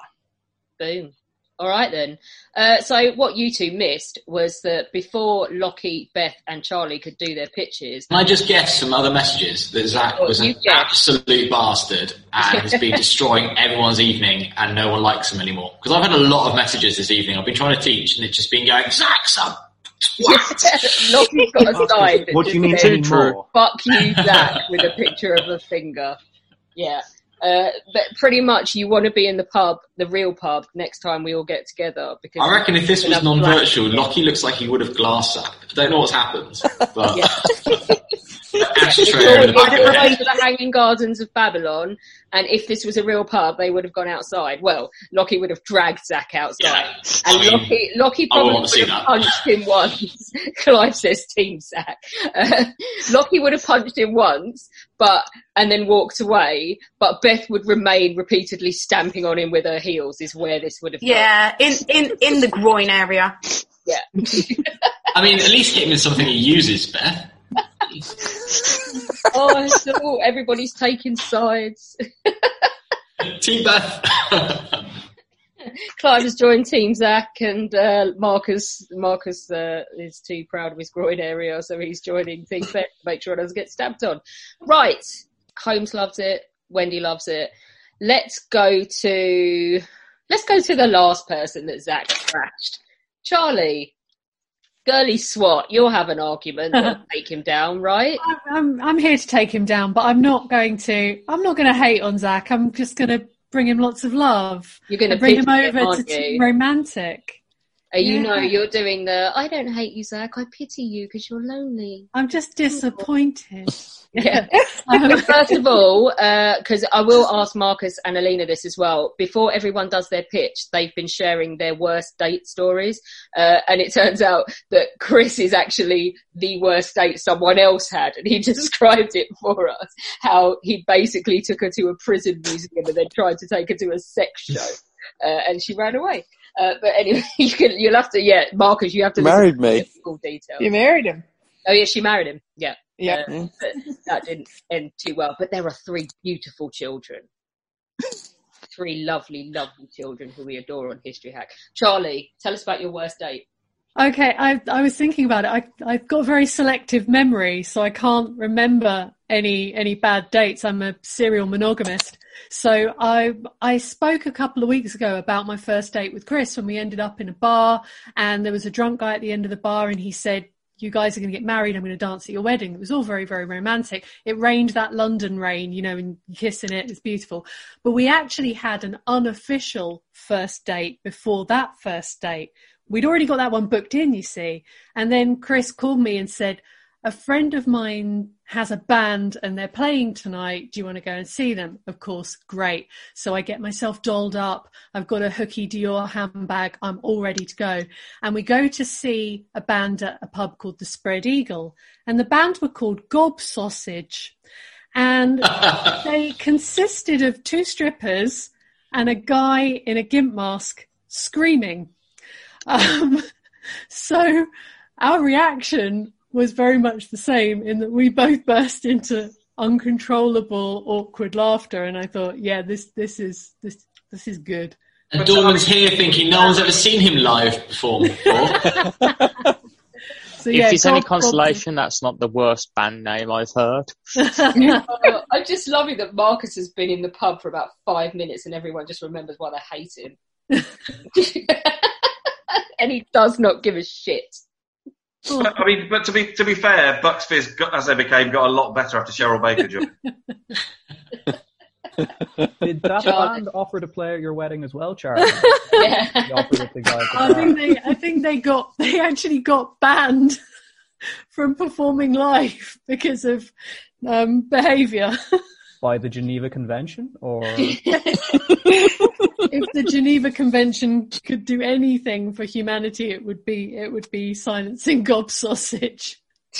That's quite important. If the Geneva Convention could do anything, Yeah, Charlie's just up for unrestricted warfare, like straight off and uh, brutalising prisoners. All I right. could, I could deal with unrestricted warfare and abuse of prisoners if I didn't have to listen to that. That was bad. So I teach on Wednesdays, but blimey, Charlie's just like, I'm throwing this out the way. United Nations bastards. sort, sort the music out. God, I miss live music. I'd even go and see Gob Sausage now.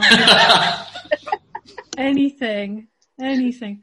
Um, okay, so yeah, Zach, I love you. I don't hate you. I don't want to beat you up. Um, so I want to call on the judges to remember that the brief for tonight's episode is the greatest romantic gesture and not the greatest romance in history because we already did that. We did that a few weeks ago.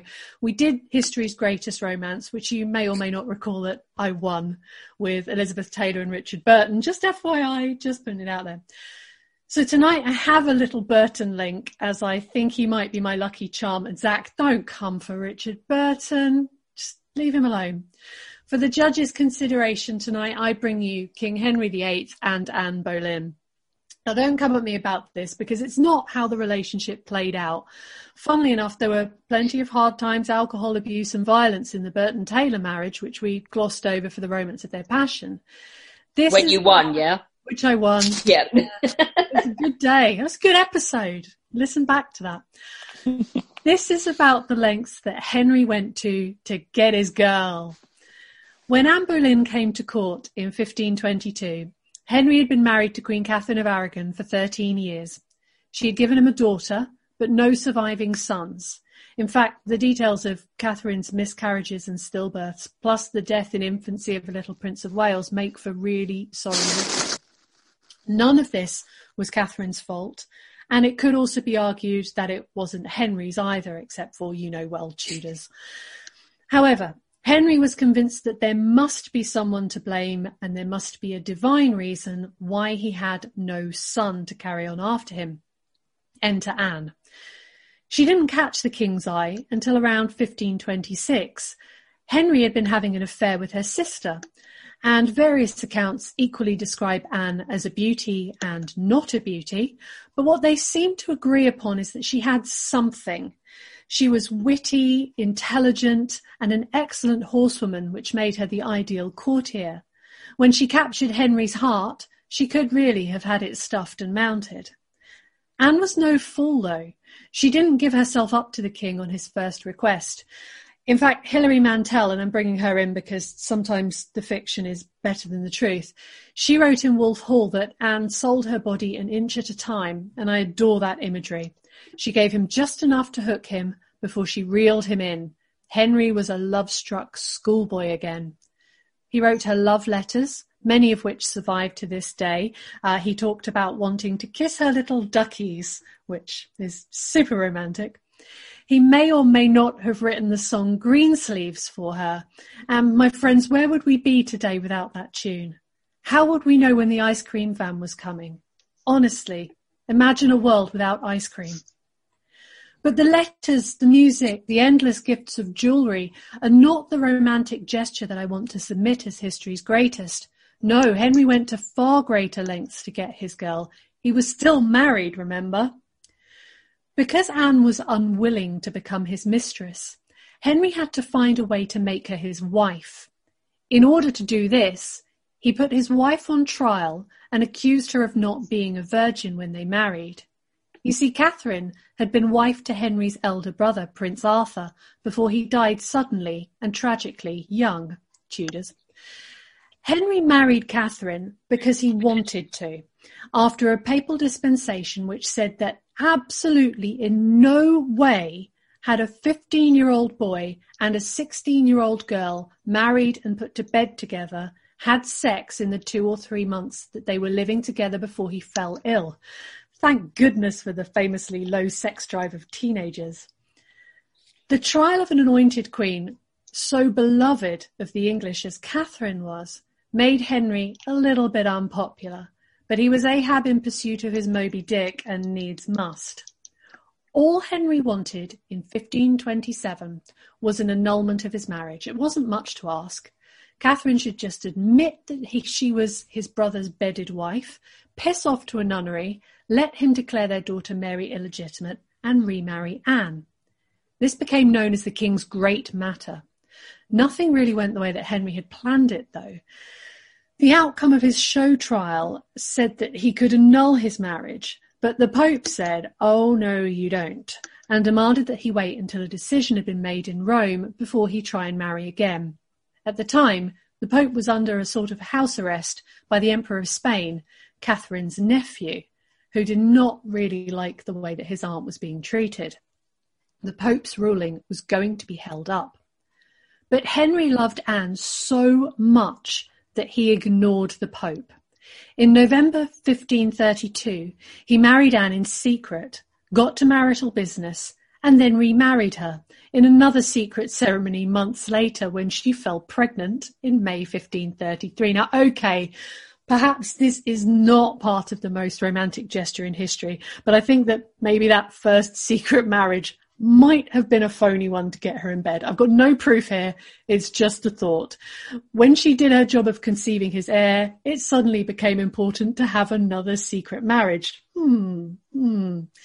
But back to romantic gestures. So far we have the letters, Greensleeves, ice cream, jewellery, and the banishment of his actual wife and daughter while we wait on Rome for a ruling. It's all pretty standard Valentine's fluff. Thomas Cromwell had been busily beavering away on the king's orders to find a way out of his marriage. And in 1532 he finally nailed it. He presented a bill to Parliament which declared the king's supremacy over the church, which began the break of England with Rome. In June 1533, Anne was crowned queen, with the crown of St. Edward, which is usually reserved for monarchs, um, placed upon her head. But given that she was heavily pregnant at the time, it was just assumed that the Prince of Wales was kind of inside her, so they were um, crowning uh, an heir at the same time. In 1534, Henry was excommunicated by the Pope. Never before in history has a romantic gesture been so grand as to establish an entirely new church in a country. Yes, things may have gone sour between Henry and Anne in record time, and she may have only sat on the throne for about a thousand days, but the gesture is what I humbly submit, and if I place tonight, I will indeed be the most happy. Thank you. Very well done. Zach, have you had your mind changed? I was kind of won over by the ice cream thing, if that helps. You're still way back on the ice cream van part. Oh yeah, yeah. No, that was that was the most convincing part of it for me. Sorry, Charlie. All of, I mean, in fairness, Beth, Charlie, Lockie, you're all put together decent. I don't even know if Lockie's still in the room. He seems to have stormed off in fury. yeah. Um, oh no, he's put back. together really good cases, but I'm I'm not sorry for being a cynic about the whole romance thing. I'm, Yeah, I think what Lockie's hand gesture is saying is I can hear every word you're saying, mofo. Zach does not seem slightly perturbed about the very giant enemy that he's made. Wendy, what do you make of this one? You know, I wasn't won over by the ice cream argument because our ice cream trucks don't play that song. Um, they, u- at least not where I live. They usually play something Mexican. Is all I'm going to say about that. Um, I don't know what songs they play. Um, I don't think of this as romantic. I just don't. Um, I think of it as dominance and um, having to have what he wants. Not buying it. Sorry. Holmes, are you buying it? No, no, I, I was more moved by Man United West Ham last night, to be honest. Um, How did that end in the end? Did it end? Is it still going on? it ended in disappointment for those of us that sat through about 100 minutes desperately hoping for penalties, and then uh, Man United scored. Terrible. Oh, Uh, no, I'm not. I'm not a fan of Henry VIII, as I've said on here before. I think the Tudors are overrated. They're actually quite dull Massively. in the, in the Massively. scheme of things. Um, had he not had all the wives subsequent to Anne, I, I could it'd be a bit more persuasive. But I mean, I think he's just you know he's a man child in the middle of a, a middle age middle midlife crisis. And it just did it because I, he just wanted to sleep with her, basically. You know, had they all lived happily ever Ah, after, aha, okay. I'm I'm completely with you, and you know I there is no lo- love lost between the Tudors and I at all. But could we not argue that all of the um, the submissions are because someone wanted to get laid? There is always that. Not element. mine. She was dead. She was dead. I the way you say that, like victory. Mine wasn't either. It's out of pure love. So Still, but, but not necessarily because I mean, Kate, for example, they were already married anyway. It was her birthday. I presume they, they Right. could get married whenever they wanted to. You know. Yeah, they'd already got a child, so they were definitely getting some action. No, in fact, I think two children. And by the sounds of it, even Clive's captain and the ballerina were at it occasionally. Mine weren't together. It was she. She dumped him. Right, okay, we've got two left, people. Uh, I'm going to go to Alina first um, because she's. I, I just don't. Alina, I love you, but I'm going to let Kit, Kit go last instead of you because you're probably going to depress us, right? You're going to depress us? Why'd you do this to me when I have a mouthful of food every fucking time? Well, it's just a reoccurring theme that you have a mouthful of food. It's not my fault. If you didn't bring the munchies out for down the pub, tell us first about your worst ever date. Uh, do you know what? My mother listens to this, so I've had to not talk about. So I'm going to do my set my second worst date because the first oh, one is that because you put out on the worst one? Sorry, Alina's mum. It it involves, well, I'm a virgin, mum. Remember, I am a virgin. A 34 year old virgin. So I do remember that. Anyway, no, so my first, my first worst date. So it was in Camden back in the day when I was proper into Camden and everything else. And I thought I'd be super cool and turn up on the motorbike as you do. so first of all, he wasn't impressed. So that should have been my first flag. You're a clear wanker. Um, I turned up and I had this deal with a friend of mine that if I text her an emoji, she would call me and tell me that there's like a massive emergency and I've got to go home because somebody's ended up in hospital, which is, you know, as you do. So we're sitting in the pub and I'm like, this guy is so fucking boring. Like my life is now over and I'm messaging emojis to my friend. She's not ringing. I'm messaging more. Emo- I'm like, come on, Jesus, just ring me. She finally rings me and gets me out of that day. I think it was the most boring thing I've ever done in my life. So Is it more boring than Das Boot? I've not even watched it. I might fall asleep. Right, okay, tell us the most romantic gesture in history. Right. Well, unfortunately, my original choice has apparently been disproven and been told that it's a lie by other. his- I'm still going to go with it because it is kind of cool. Otherwise, I was going to tell you about my grandparents, and I know Zach can't be mean, so I don't know, Alex. What should I do? A couple of lines about my grandparents and uh, make Zach have to suffer it, or the full story. Uh, this makes Zach suffer just because it Lockie's really angry and it's funny. because that can't he can't be judgmental it's my grandparents and they were the most amazing people and the most influential people in my life so um as some of you guys i don't know if you guys know so my grandfather fought in the warsaw uprising and he ended up in a prisoner of war camp. He got liberated by the americans. And when he got liberated by the americans he ended up working for uh general Maczek, um and basically he ended up like having to help and translations and blah blah blah. And he was hanging out with his friends one day and he looked across and uh, he saw this incredibly beautiful woman standing helping um, ladle on food because you know obviously they were all in kind of displacement camps at this point and you know, his Warsaw Uprising mates, you know, typical lads, well, Polish lads, as you do. And they, um, he turned around he said, um, pointed at her, I'm going to marry that woman. They laughed at him. He had the last laugh. He married her. So that is my little romantic story just to piss Zach off. Oh, uh, Kit is furiously. No, it wasn't Wojciech the bear, Kit. And do not read the first one. No, I won't. Uh, because no, that will really get her in trouble with her mum. Right, Wendy, are you moved by this Polish love story? It's a lovely story, although I can almost top it. Are you ready? Go on. my father was a resident physician at Lenox Hill Hospital in New York, and my mother was a nursing student. And he walked down the hall past her, and she looked over and said, There he is. That's the guy. And he asked her out on a date, and she went on a date, and he proposed on their first date, and they got married six weeks later. And when my mother died, they had been married for 54 years. The end. So you just beaten Alina with your own story. Sorry, Alina.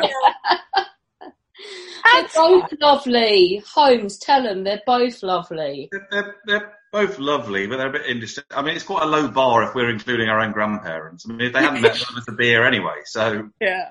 Oh, And I can tell my you the full. so that's even lower. I can do the full story, Holmes, if you like. That is a depressing story. yeah, not. yeah, maybe, yeah. No, I mean no, no. Uh, yeah, it doesn't change the fact that it's just our grandparents, basically, is it? Oh, right. Well done, Alina. It is a nice story. I, I just don't you weren't here, but I still, oh man, I was like, Beth knew, Beth knew that hers would be up there, but I don't think anyone expected Dorman to smash it out of the park with uh, 150 rampant gay couples. Rampantly military, not like orgy. But anyway, we've got one more to do before Marcus gets excited at the thought of that. Uh, with Kit. Kit, tell us about your worst date ever. Um, I, I was almost going to go with a story about um, about someone who, who got fired for drawing sexual cartoons of me at work, but uh, Oh, yeah. a date. Um, that is quite so- creepy. It, it, very creepy. Um, yeah. Uh, no, so I was living in Essex, uh, just outside London, and I met this this rather lovely blonde girl who who wasn't that bright. I'll be honest. Um, I remember having a chat with her, and uh, and she suddenly suddenly shot up in the middle of the of, of the conversation and went, "Oh my God! I've just realised the circle line's called a circle, be- cir- circular line because it's circular." And and I just looked at her and went, "Why did you think it was called the circle line?" And she went, "Because it's yellow." Um, anyway, she wasn't that smart, but I thought she was um, possibly a good date. Um, so I asked her out, and obviously I, I kind of, I, you know, I was very gentle. I said, you know, there's a movie that I kind of want to see. Um, you know, I'm looking for some company. Would you like to come along? And she went, I've got a great idea. Fantastic. Yep. See you at seven o'clock tonight. Be there. At, you know, gave gave the details of where to meet up. And so I arrive in at seven o'clock, and there's no sign of the girl. Um, there's uh, this is this is just outside Basildon. There's a big multiplex. There's there's very few people around. There's just a, a very shy, awkward-looking guy in, in glasses. Looks a bit like Zach, to be honest. Um, uh, I don't think it was Zach, um, but uh, you know, looks looks like Zach, uh, shy guy with glasses. And eventually, he he sort of walks up and he goes, "Are, are you Kit?" And and I go, "Yes." And he went, um, uh, "I'm I'm your date for tonight." And and she had misunderstood what I was saying, and she thought I was gay and was setting me up with her brother. Um, so so we Oh, we had a, He's a, a mute. very, He's very- dying laughing. Look at him. we had a very nice time um, watching the movie. I think it was Captain America: The First Avenger, if I remember rightly. Um, and uh, and and then we had some food afterwards, and I said, you know, thank, thanks very much, and uh, and sort of extricated myself from the situation. Was he not? Was he hot?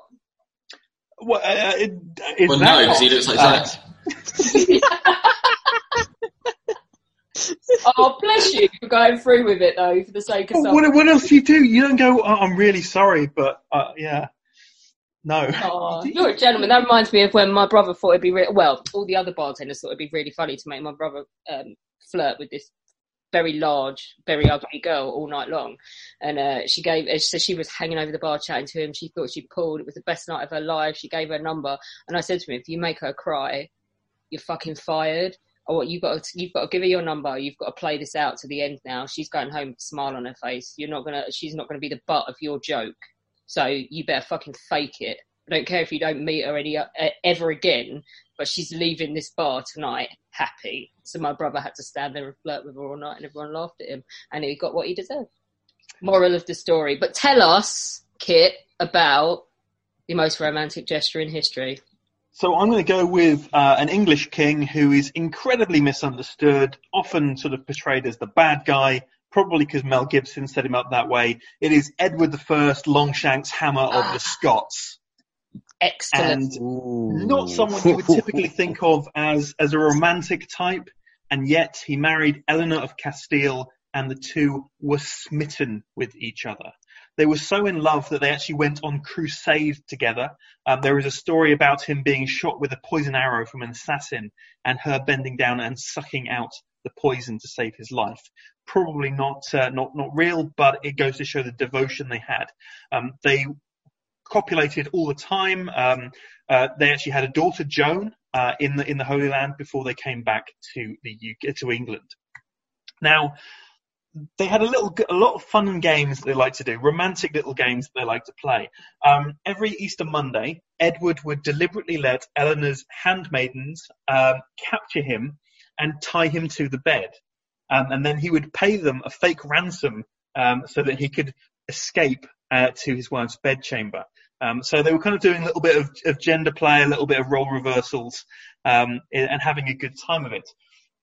There was a very famous uh, incident. Uh, there was a wedding of Earl Marshal Roger Bigod, um, and Eleanor knew that her husband couldn't stand weddings. He just hated them. So she deliberately paid for a band uh, to uh, to be set up in a spare empty room so that he could go and have dinner on his own, listen to some music while the wedding's going off, and the king would still be entertained. So she kind of knew her husband. She sort of worked around his little quirks, um, but they were very much in love, and they lived together for 37 years. Now, the sad story is that Eleanor passes away. She dies, um, very similar to the Taj Mahal. And Edward is grief struck.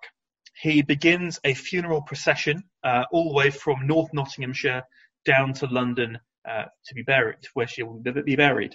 It takes 12 days to reach the capital, and he never forgets that trip because the next year he orders the erection of the Eleanor crosses every time the funeral procession stopped for the night, at each location a cross has been erected. So uh, there's crosses in Nottinghamshire, um, there's Stony Stratford in Buckinghamshire, Woburn and Dunstable in Bedfordshire, St Albans, uh, Cheapside in London, and the final one, which many people will be very familiar with, is Charing Cross in London, which is just outside Westminster, um, kind of near Trafalgar Square. Now, these crosses were incredibly ornate. They were dedicated love memorials to his wife. Um, it was ex- incredibly expensive at the time, of course. This was master builders. He got arts and craftsmen from all over to come and do the work. These memorials, many of them still exist to this day, and many of them are used by other couples to meet up um, and nearby so they can go on dates too, particularly, of course, Charing Cross outside Charing Cross Station.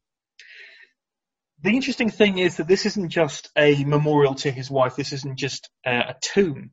It is also a gesture of eternal affection because each of the crosses asks passers-by to pray for her soul. He wanted her to be remembered throughout time and for people to constantly pray for her so that she could have a happy afterlife with him.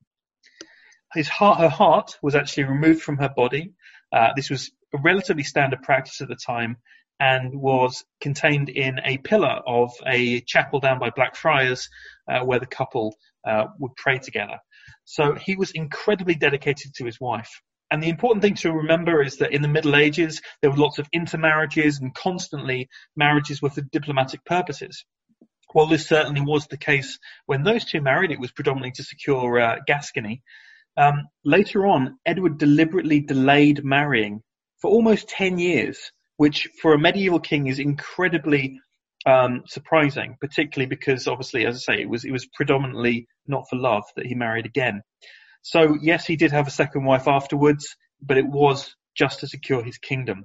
His true heart always remained with Eleanor, and we know this from letters he wrote to Cluny Abbey, um, which indicate that incredibly sweetly. Um, for whom living we dearly cherished, and whom dead we cannot cease to love. Oh, that, do you know what? That was my choice if I was going to do one. I was going to do the Eleanor crosses, uh, and of course, if you want to see, they were all wooden, so they're all gone. Uh, but there is a stone copy of the wooden one outside Charing Cross Station. So yeah, you can still see it in a way. But uh, yeah, that's the one I was going to do. Wendy, are you? That was beautiful. Another, I- I'm a little weepy. Um, that's a story that I had not heard ever before either. Americans don't hear good stories um, unless there are saddles involved, and uh, that that was lovely. Next time you're here, I'm going Hopefully to blazing ones. see it. Blazing saddles, yeah. I'm going to Blazing take you ones, see cool. uh, uh, the Eleanor Cross next time you're here. Okay. You and John, and then there's an awesome cocktail bar with a 1940s theme. It's supposed to be an underground station called Cahoots, just up the road, and we'll go and get trashed after. But anyway, uh, Some, someday we'll be allowed back in there. Someday we'll be allowed back there. One day. Not today. One day, yeah. We'll play, ex- it, and we will joyfully, Marcus, pay extortionate prices for cocktails uh, because we'll be allowed out of the house and it'll be exciting. Has anyone seen the meme going, or the little video gif going around today of the um, hyperactive guinea pig on its way to the pub?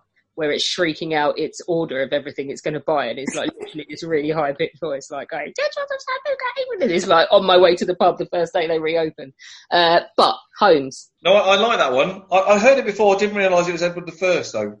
Uh, That slipped my mind. And the, the one question I, I did have was, can you still see them now? And you've already answered that. So um, that's it from me. But uh, yeah, that's, that's that's a contender. Is Banbury Cross one of them? I don't think Banbury Cross is. I was just I was just having a look at the actual one. So uh, Lincoln, Grantham, Stamford, Geddington, Hardingstone, Stony Stratford, Woburn, Dunstable, St Albans, Waltham, uh, Cheapside, and Charing Cross are the other twelve Eleanor crosses. That's a that's a really slightly obscure ru- route. They're obviously trying to avoid motorways or A roads. Waze has gone crazy on the on that journey. No, I really like that one. Right, I think we have done all of them because uh, Princess is just hanging out. Uh, and we are done. So, uh, give our judges a little bit of time to ponder who their top threes will be, uh, because Wendy's doing Zoom on her phone. They will do them separately. In the meantime, we'll go around the room and find out who everyone would have gone for if they couldn't have theirs. But before I do that, I'm looking at Marcus Princess, your worst date ever. Did we do that? haven't really ever done the. Uh, no, we haven't. I haven't really ever done the whole dating thing. I'm afraid. you So I don't subscribe really to have a- Dorman's method of dating? Well, I think it was probably the time that Guy took me to a, a sex museum. Yeah, sorry about that. What, the one in Prague? There's a great one in Um, no, Prague. I- Let's go there. Oh, I've been to one in Amsterdam. That's just fucked up. No, the one in Prague is immense. It's really sort of really good. It's good in a good way. I didn't realise we So- call it sex museums now. In which case, I've been to loads over the years in Amsterdam. Well, the, the one I in want to know which has, one Chris- um, Chris took replica someone of that to. chair. No, it was. It was just a triple X show, and he Ah. joked. He went, "Oh, fancy a movie," and she didn't find it funny. But then she married him. She got the last laugh. three beautiful children, Chris. There's three beautiful children. Cling to that. Right. Okay. Let's go around the room then and find out uh, which one everyone would have gone for if they couldn't have their own. Charlie.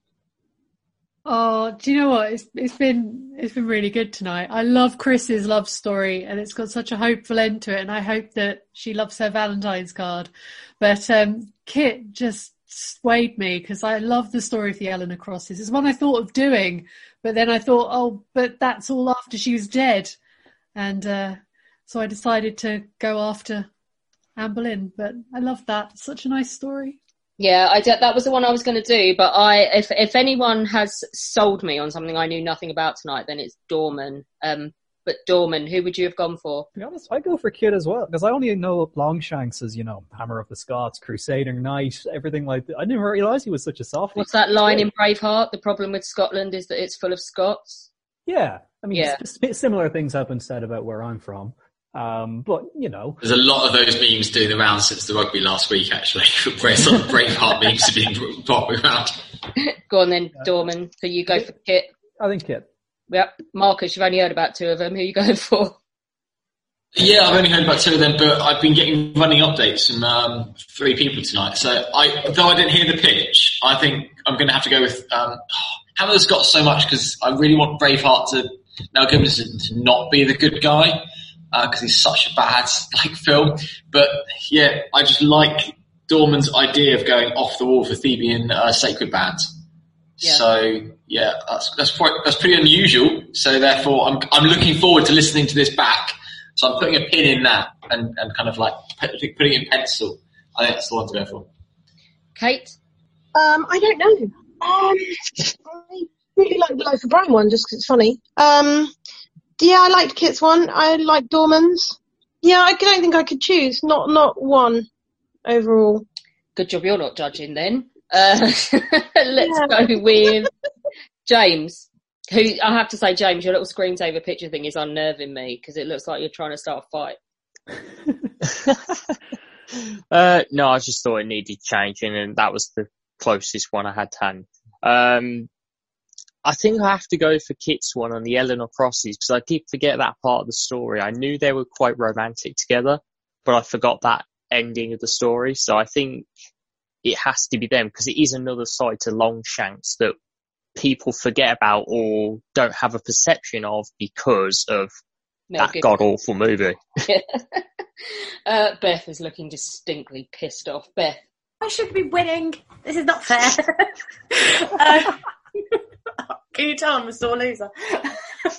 um, oh, you know what? The, yeah, I really, I really like Dorman's as well. I think that was really, really different and really inventive. So yeah, Dorman as well. Alina, out of the ones you've heard? I wasn't lucky as Marcus. Nobody gave me any updates, so I feel a bit left out there. Um, do you know what? I'm going to be really nice and kind to one person in this room because they deserve a lot of, lot of love today. So I think Zach should choose for me. What? so now Zach's got to pick two that he really likes now. For me, I have to go for uh, my fellow cynic in the room uh, and the great Cockney impressionist that is Clive. On behalf of No. Alina, Oh. I kind of feel, and this is going to stick in my throat saying this, I kind of feel Alina would probably be drawn towards Beth and the Taj Mahal. She would because the person dies and she's a misery. so Alina would definitely go for one where it all ends in tears and death. Um, and She wouldn't go for the World War absolutely- Two one. No, I reckon she'd end up weeping like a sado about the uh, the Taj Mahal as well. I reckon you're right. Thank you. Merrin. So I I have a uh, there's a weird thing going on here because my daughter was born in the Luton and Dunstable Hospital, and if her dad had had his way, she'd have been called B'Elanna after B'Elanna Torres. and and I said that the only thing I wanted was that she had a brave heart and she would be called Eleanor. So it's got to be okay. Sorry, Az. Because your daughter is Ellie, isn't she? She is Eleanor. Yeah, Ellie. Okay, uh, Beth. are we've done. Um, done Zach. Done Lockie. He still look like he's, he's going to fight someone. You know, that's just my normal. whoever background. whoever gets in front of him on the way to the toilet's going to get punched in this pub. Oh, my, my girlfriend's sister's staying over, so that could end up being her. you, you know, you know. Um, I, I'm, I'm like you actually, Alex. You know, I, I, I could possibly have gone with the Eleanor Crosses because I, I, I, I, it's a story I know and I, and I like. Um, so I'm, I'm sort of minded to go with that. Actually, it's a, it's a nice one. Clive. I came along here expecting to hear lots of cynical stuff, and I've been absolutely bowled over by all the soppy stuff. Left me with a real uh, flavour of sick in my mouth. then Dorman came on, and I thought, thank goodness for that. A little bit of relief, but and I was going to go for Dorman. And then Zach came on and absolutely knocked it out of the park. So I would go with that, whatever Zach went for, which I'm not sure what it was. I, I don't I don't know what it was, but I liked it, uh, which means that Zach is level with Beth and Beth is raging. Uh, Chris, Um, I'm probably going to go for Kit um, and Edward the First, but not for the for the soppy crosses. Uh, the couple that crusade together stay together. I love that Kit's just been sitting there blithely adding hair to his severed head and wasn't even going to enter and wasn't really going to turn up, and he's just swept in. Uh, right, have we checked with everyone? Yes. Right, okay. Who's going to go first, judges? Hang on, I think Kit. You haven't checked with Kit. Oh, Kit, who would you go mine. For? It's fine. It's fine. Um, no, I, I, um, I was thinking about uh, the Thebian sacred band a little bit because they're mentioned in Plato's Symposium uh, as an army of lovers. Um, and then I was reminded that there's a song by Lee Ryan at Blue called Army of Lovers. Um, and I just thought, oh fuck that. So I'm going to go with Beth because if I don't, she's probably going to sock me one. Yeah. Um, and also as well, James is Oh, getting that's really right. irate down the bottom there because everyone's forgotten about Harry Welsh um, and his parachute. Uh, let's see if the judges forgot about it. Which one's going to go first? Go on, Wendy. in fact, have not forgotten about Harry Welsh and the silk parachute. I found that story enormously compelling. Um, so many of these are such incredibly grand gestures, but there was so much danger and so much, I, I don't know. Um, I, I loved James's story and that would get my choice. No way. Oh, coming out of left Thank field. you. Look, he's all smug now. It's a good job his video's turned off, oh, or Beth would like. For archaeologists. Beth's only ten miles away from him. She will get in. She will get in the car and make John drive her over there and No, Beth's been a great support for the past few weeks. So punch him in the face. Yeah, that was. Beth also the gets can be a support and punch you in the face. so. Yeah. Beth gets huge points for presentation and and thoroughness. That was an amazing description. There were so uh, there when I thought that I knew things about the Taj Mahal, I didn't. I knew nothing. Um, this was amazing. Home. Still going. You ready for me? Yep, go for it. Um, I'll, I'll tell you my top three in reverse order, but I think before I do so, I mean, uh, Kit came up. Kit's in third place. Mm. Before that, I had Kate in third place because I thought that was quite a nice story. And it sort of followed a pattern over the last few weeks where Kate is doing quite well. She's in, until we get about halfway through or towards the end, and then all of a sudden drops away, which is a bit of a shame. But hopefully, We- you know, right, okay. I promise you, Kate, you can go near the end next time. Thanks, because I think sometimes you get a bit forgotten, don't you? Because Yeah. I, I forgot James's, which was at the beginning. To be Right, fair. we'll sh- we will shake it up next time. Who's at number two? So then I've got Dorman and his sac- Sacred Band lads at number two. It was a tough one, but I'm probably slightly biased because I've been there and I've gone for Beth. Yes! Uh, I don't know if it's more unbearable in defeat or victory. Yes. Let's take a vote on that. Lockie. I'm happy now. I can leave now. Bye, guys. Yes, double victory, double victory for the Midlands. I have to say, I think Dorman's hard done by. I think Dorman should have won because that was epic, um, and it was surprising as well that he didn't come out and shit on it. But that, um, in my level of cynicism, I'm with Zach all the way. It's all a load of bollocks. Right, okay, that is us done for tonight. We will be back, I think, next week because we had everyone was prepared for one we didn't end up doing, so everyone's got stories hanging around. So I think, are we doing most unlikely hero? we are doing history's most unlikely hero next week. Uh, but we have taken a couple of weeks off, um, and because it's been tough for a lot of people in the room. And I know Zach wants to finish off the show tonight.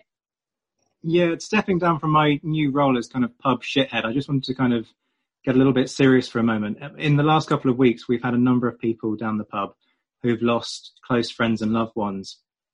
Boney's friend Ali has passed passed away recently. Alex lost John, who was effectively like a dad to her. And there are others in the room who also lost people. I'm not going to mention names if people don't want um, them to be kind of singled out.